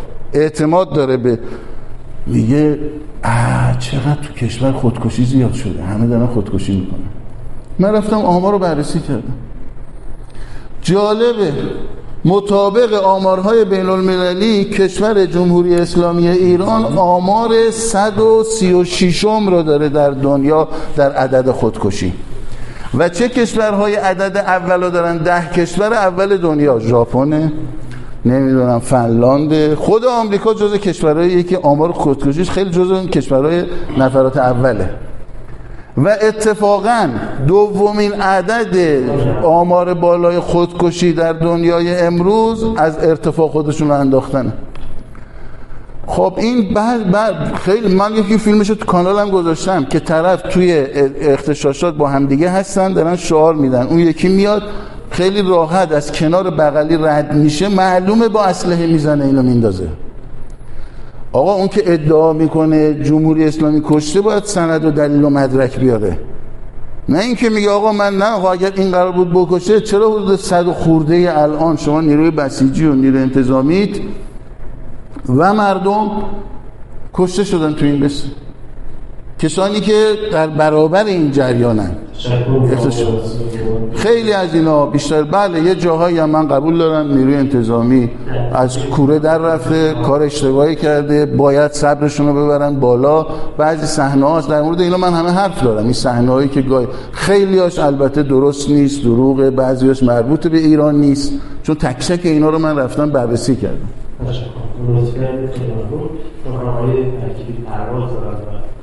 ممکنه که حجرت ضربه بیشتر بیشتر از پروازشون جا بمونه و دوستان خواستگی قطر از سرز خوابگاه سال 1948 فرمشون آقای ترکیبی هم چون مراجعان دوستمون بودن در حد دقیقه والا من از کردم همون ابتدا خطاب آقای رسایی که آقای رسایی این جمعی که اینجا هستن تازه من فکر که همچون دوستمون من از قیافه ها حسم این بود که همه این دوستان دوستانی است که حرفای آقای رسایی را پسندشون هست. و حالا از کردم اشتباه کردم. مثل بقیه چیزایی حالا آقا نمی‌خوام شما جواب بدید می‌خوام یه نکته ای بگم. نکته که می‌خواستم بگم این بود که گفتم آقای رسایی مردم اونی که تو کف خیابونه اونی که معترضه دیگه از حرفای سقف حرفای ما کف خواسته او هم نیست. این سقف حرف ما اصلاح طلبا وقتی من میگم که وقتی بیل اصلاحات را میشکنید باید منتظر هزینه کلنگ به اصطلاح براندازی باشید. معناش همینه. شما کاری کردید که از سقف حرفای من ارضا نمی کنید حرفشم درسته. ببین تمام این حرفایی را که ما زدیم چهل سال زدیم. چهل سال این مردم نجیبانه منتظر موندن ببینن کدوم یکی از حرفای ما به واقعیت می‌رسه. مردم منتظر موندن به ما فرصت دادن. دو من الان براتون مثال بردم گفتم این این راننده آژانسی که من آورد وقتی اینجا متوجه شدم که این فارغ التحصیل دکترای دانشگاه فردوسی مشهده همینجا خواستم برگردم. اصلا گفتم خب من دیگه اصلا می‌خوام برم پشت این تریبون از چی دفاع کنم؟ با به چی بگم؟ وقتی یه دکتر مملکت اینها یه جوون داره دروغ به پدر مادرش میگه میگه که من تو دانشگاه دارم تدریس می‌کنم ولی داره آژانس کار می‌کنه من چی باید بگم؟ آقای رسایی شاخص قدرت رضایتمندی شاخص قدرت نه موشک نه من آخرین نطقم تو همون مجلسی که بودم این بود. دل خوش نکنیم به کف زدن در بیرون از مرزها. در حالی که در درون مرزها مردم نحیف و سر در گریبان و سر در زباله ها دارن. شاخص قدرت رضایتمندی ملت. ملت ما باید به رضایتمندی برسونیم. باید بگردید ببینید چی ملت راضی می‌کنه. این معما نیست این پیچیده نیست. باید بگردید به یک قدر مشترک از اقداماتی که موجبات رضایت مردم را فراهم می‌کنه برسید. این جوون را امیدوار به آینده می‌کنه که پای درسش با نشاط بنشینه. هفت سال دوره به آموزشی پزشکی عمومیشو با نشاط ادامه بده. باید اینو دنبالش باشید چشمنداز باید برای ملت و جوون و این نسل جوون یکی تو سوالاتش بود که نسل جدید رو شما درک نمی کنید من با تمام وجود حرفش تایید می‌کنم. ما من یه سرما یک جمله میگم تمام می‌کنم چون پرواز من ساعت 9 باید برسم. من یه سرمقاله 5 6 ماه پیش نوشته بودم. نوشته بودم یه دوست من اینها یه دوستش از کانادا اومده بود پیشش اینها می‌خواست تشویق شده بود که تو ایران بمونه. بعد این دوسته که اومده بود ایران ده 15 روزه پشیمون شده بود. اون دوست من خواهش کرد که من برم اینها اینو نصیحت کنم که بمونه. گفتم چته؟ اول یک فهرستی از چیزایی که اینجا دیده بود می‌گفت تو هیچ جا نیست. اینجا خیلی به وفور هست. گفت دسترسی به الکل مواد مخدر هیچ جا مثل اینجا نیست. اون دوستش اومده بود اینا چهل سال بود تو ایران نبود. گفتم خب مگ برای شما مگه بده؟ گفت نه اشکالم چیز دیگه است. تو هیچ جلسه ننشستم مگه اینکه نگفتن کار حکومت تمومه. گفت من از این میترسم. چون تو هر جلسه ای که نشستم همه میگن کار حکومت تمومه. اصلا اختشاشات هم شروع نشده بود. اینو نوشتم تو اون سرمقاله. بهش گفتم که فلان کسک مهم از دولت آقای احمدی نژاد. می‌شناسی؟ گفت نه. گفتم آقای احمدی نژاد کلی جر بحث کرد سر او اینها با حکومت. اون تو دوره بس نشینی احمدی نژاد اومد سراغ من به من گفت که آقای احمدی نژاد خیلی غبطه این 16 میلیون رای شما را می‌خوره. گفتم چرا شما که 24 میلیون رای دارید؟ 16 میلیون 13 میلیون رای آقای میر حسین و 3 میلیون هم رای سفید. گفتم شما که 24 میلیون؟ گفت نه. آقای احمدی نژاد معتقد 4 میلیون این رای مال رهبریه 20 میلیونش مال خودشه. به خاطر اون 4 میلیون اون 16 میلیون رای آگاه جامعه شدن ضد آقای دکتر. گفتم اگه حرفت درست هم باشه فرضیت هم درست باشه اون 4 میلیون اون 20 میلیون و حریف 20 میلیون شما رو. 16 میلیون ما رو هم حریفه. گفت چرا؟ گفتم چون اون 4 میلیون جان نسارن 20 میلیون شما هوادارن 16 میلیون ما هوادارن. تو روز مبادات جان نساران تعیین کننده هستن. این مقاله ما اون موقع نوشته بودم. نوشته بودم که بالاخره نظم سیاسی پایه‌هاش رو دوش جان نساران هست تا جان نساران عدد جان نساران برای رهبری عدد تعیین کننده است اینا بنابراین نگران نظم سیاسی نباش. به اون دوست گفتم تو مقاله من نوشته توی این اعتراضات یکی از آقایان محترم به من زنگ زد گفت عجب سرمقاله اون موقع شما نوشته بودی. تازه یاد شما اون موقع گفتم ولی من الان فهمیدم که عجب چه اشتباهی کردم آقای رستایی. گفت چرا؟ گفت برای گفتم برای اینکه من که می‌گفتم جان نساران چون همش مقایسه می‌کردم با نسل خود من و پیش از من. می‌گفتم ماها دیگه نسل جان نسار نیستیم ما جان نسل هواداری ولی الان که تو این کف خیابون نگاه می‌کنم اینا به این جوونا جوونای دهه 80 اینها می‌بینم که اصلا عجیبه اینها. اصلا اینا ما اصلا هیچ درکی از اینا نداریم. ما هیچ تصوری نه از مطالباتشون داریم و نه از کنش هاشون داریم و نه از میزان کنش هاشون داریم. بله ما هیچ درک درستی نداریم. این که هم توی دور باطل حرفای تکراری هستیم برای اینکه درک درستی نه از حجم نه از عمق و نه از نسل و نه از مطالباتش درست نداریم. اگر داشته باشیم به توافق می‌رسیم. تا به درک مشترک نرسیم به توافق نمی‌رسیم. در همین سرمقاله روز شنبه پریروز نوشتم راهکار آشتی ملی از سروش تا گوگوش از محمد خاتمی تا ناطق نوری. نقطه تغییر آشتی ملیه. آشتی ملی برداشتن برش های خودی و ناخودی بر سر این ملت.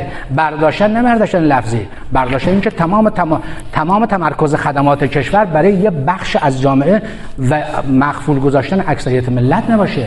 اینکه خدمات مل... خدمات عمومی عمومی بشه. امتیازات عمومی بشه. حوزه اقتصاد که شما فرمودید اینا خطاب به یک از سوال کننده ها آقای رسایی اقتصاد آزاد نیست. کی میگه اقتصاد تو این کشور آزاده؟ اقتصاد در طیول ستادها و بنیادهاست. اصلا بخش خصوصی تو این کشور شکل نمی‌گیره. خب مافیاها؟ بله اقتصاد شکل نمی‌گیره ولی مافیای بدون تکیه بر ستاد و بنیادها امکان نداره مافیا باشه. اقتصاد را آزادش کنید اقتصاد را مردمیش کنید. شاخص عدالت و شهر حس شهروندی اینه که ملت برای کنش اقتصادیش بابا یه سلف نانوایی می‌خواد شکل بگیره اینها ما درش دخالت می‌کنیم. ما درش دخالت می‌کنیم کی, کی باید باشه کی نباید باشه. اجازه بدیم ملت بیاد اینها محور قرار بگیره. اینها به نظر من ملت همچنان نجیبه. عضو من عضو می‌خوام اگر در بخش صحبت من صدام بالا رفت برای اینکه کلا عصبانی هستم. خیلی عذر می‌خوام سرتون رو درد آوردم از جانب خون از آقای رسایی هم عذر می‌خوام. اگر در جاهای دو به دو شد خیلی بدم میاد. الان از دو به دو شدن. خیلی بدم میاد. عذر می‌خوام. تشکر کنم از و پاسخگوی سوالات ما بودن. اصخالی می‌کنم از دوستانی که سوالاتشون رو کتی داره من متاسفانه فرصت نشد که این سوالات رو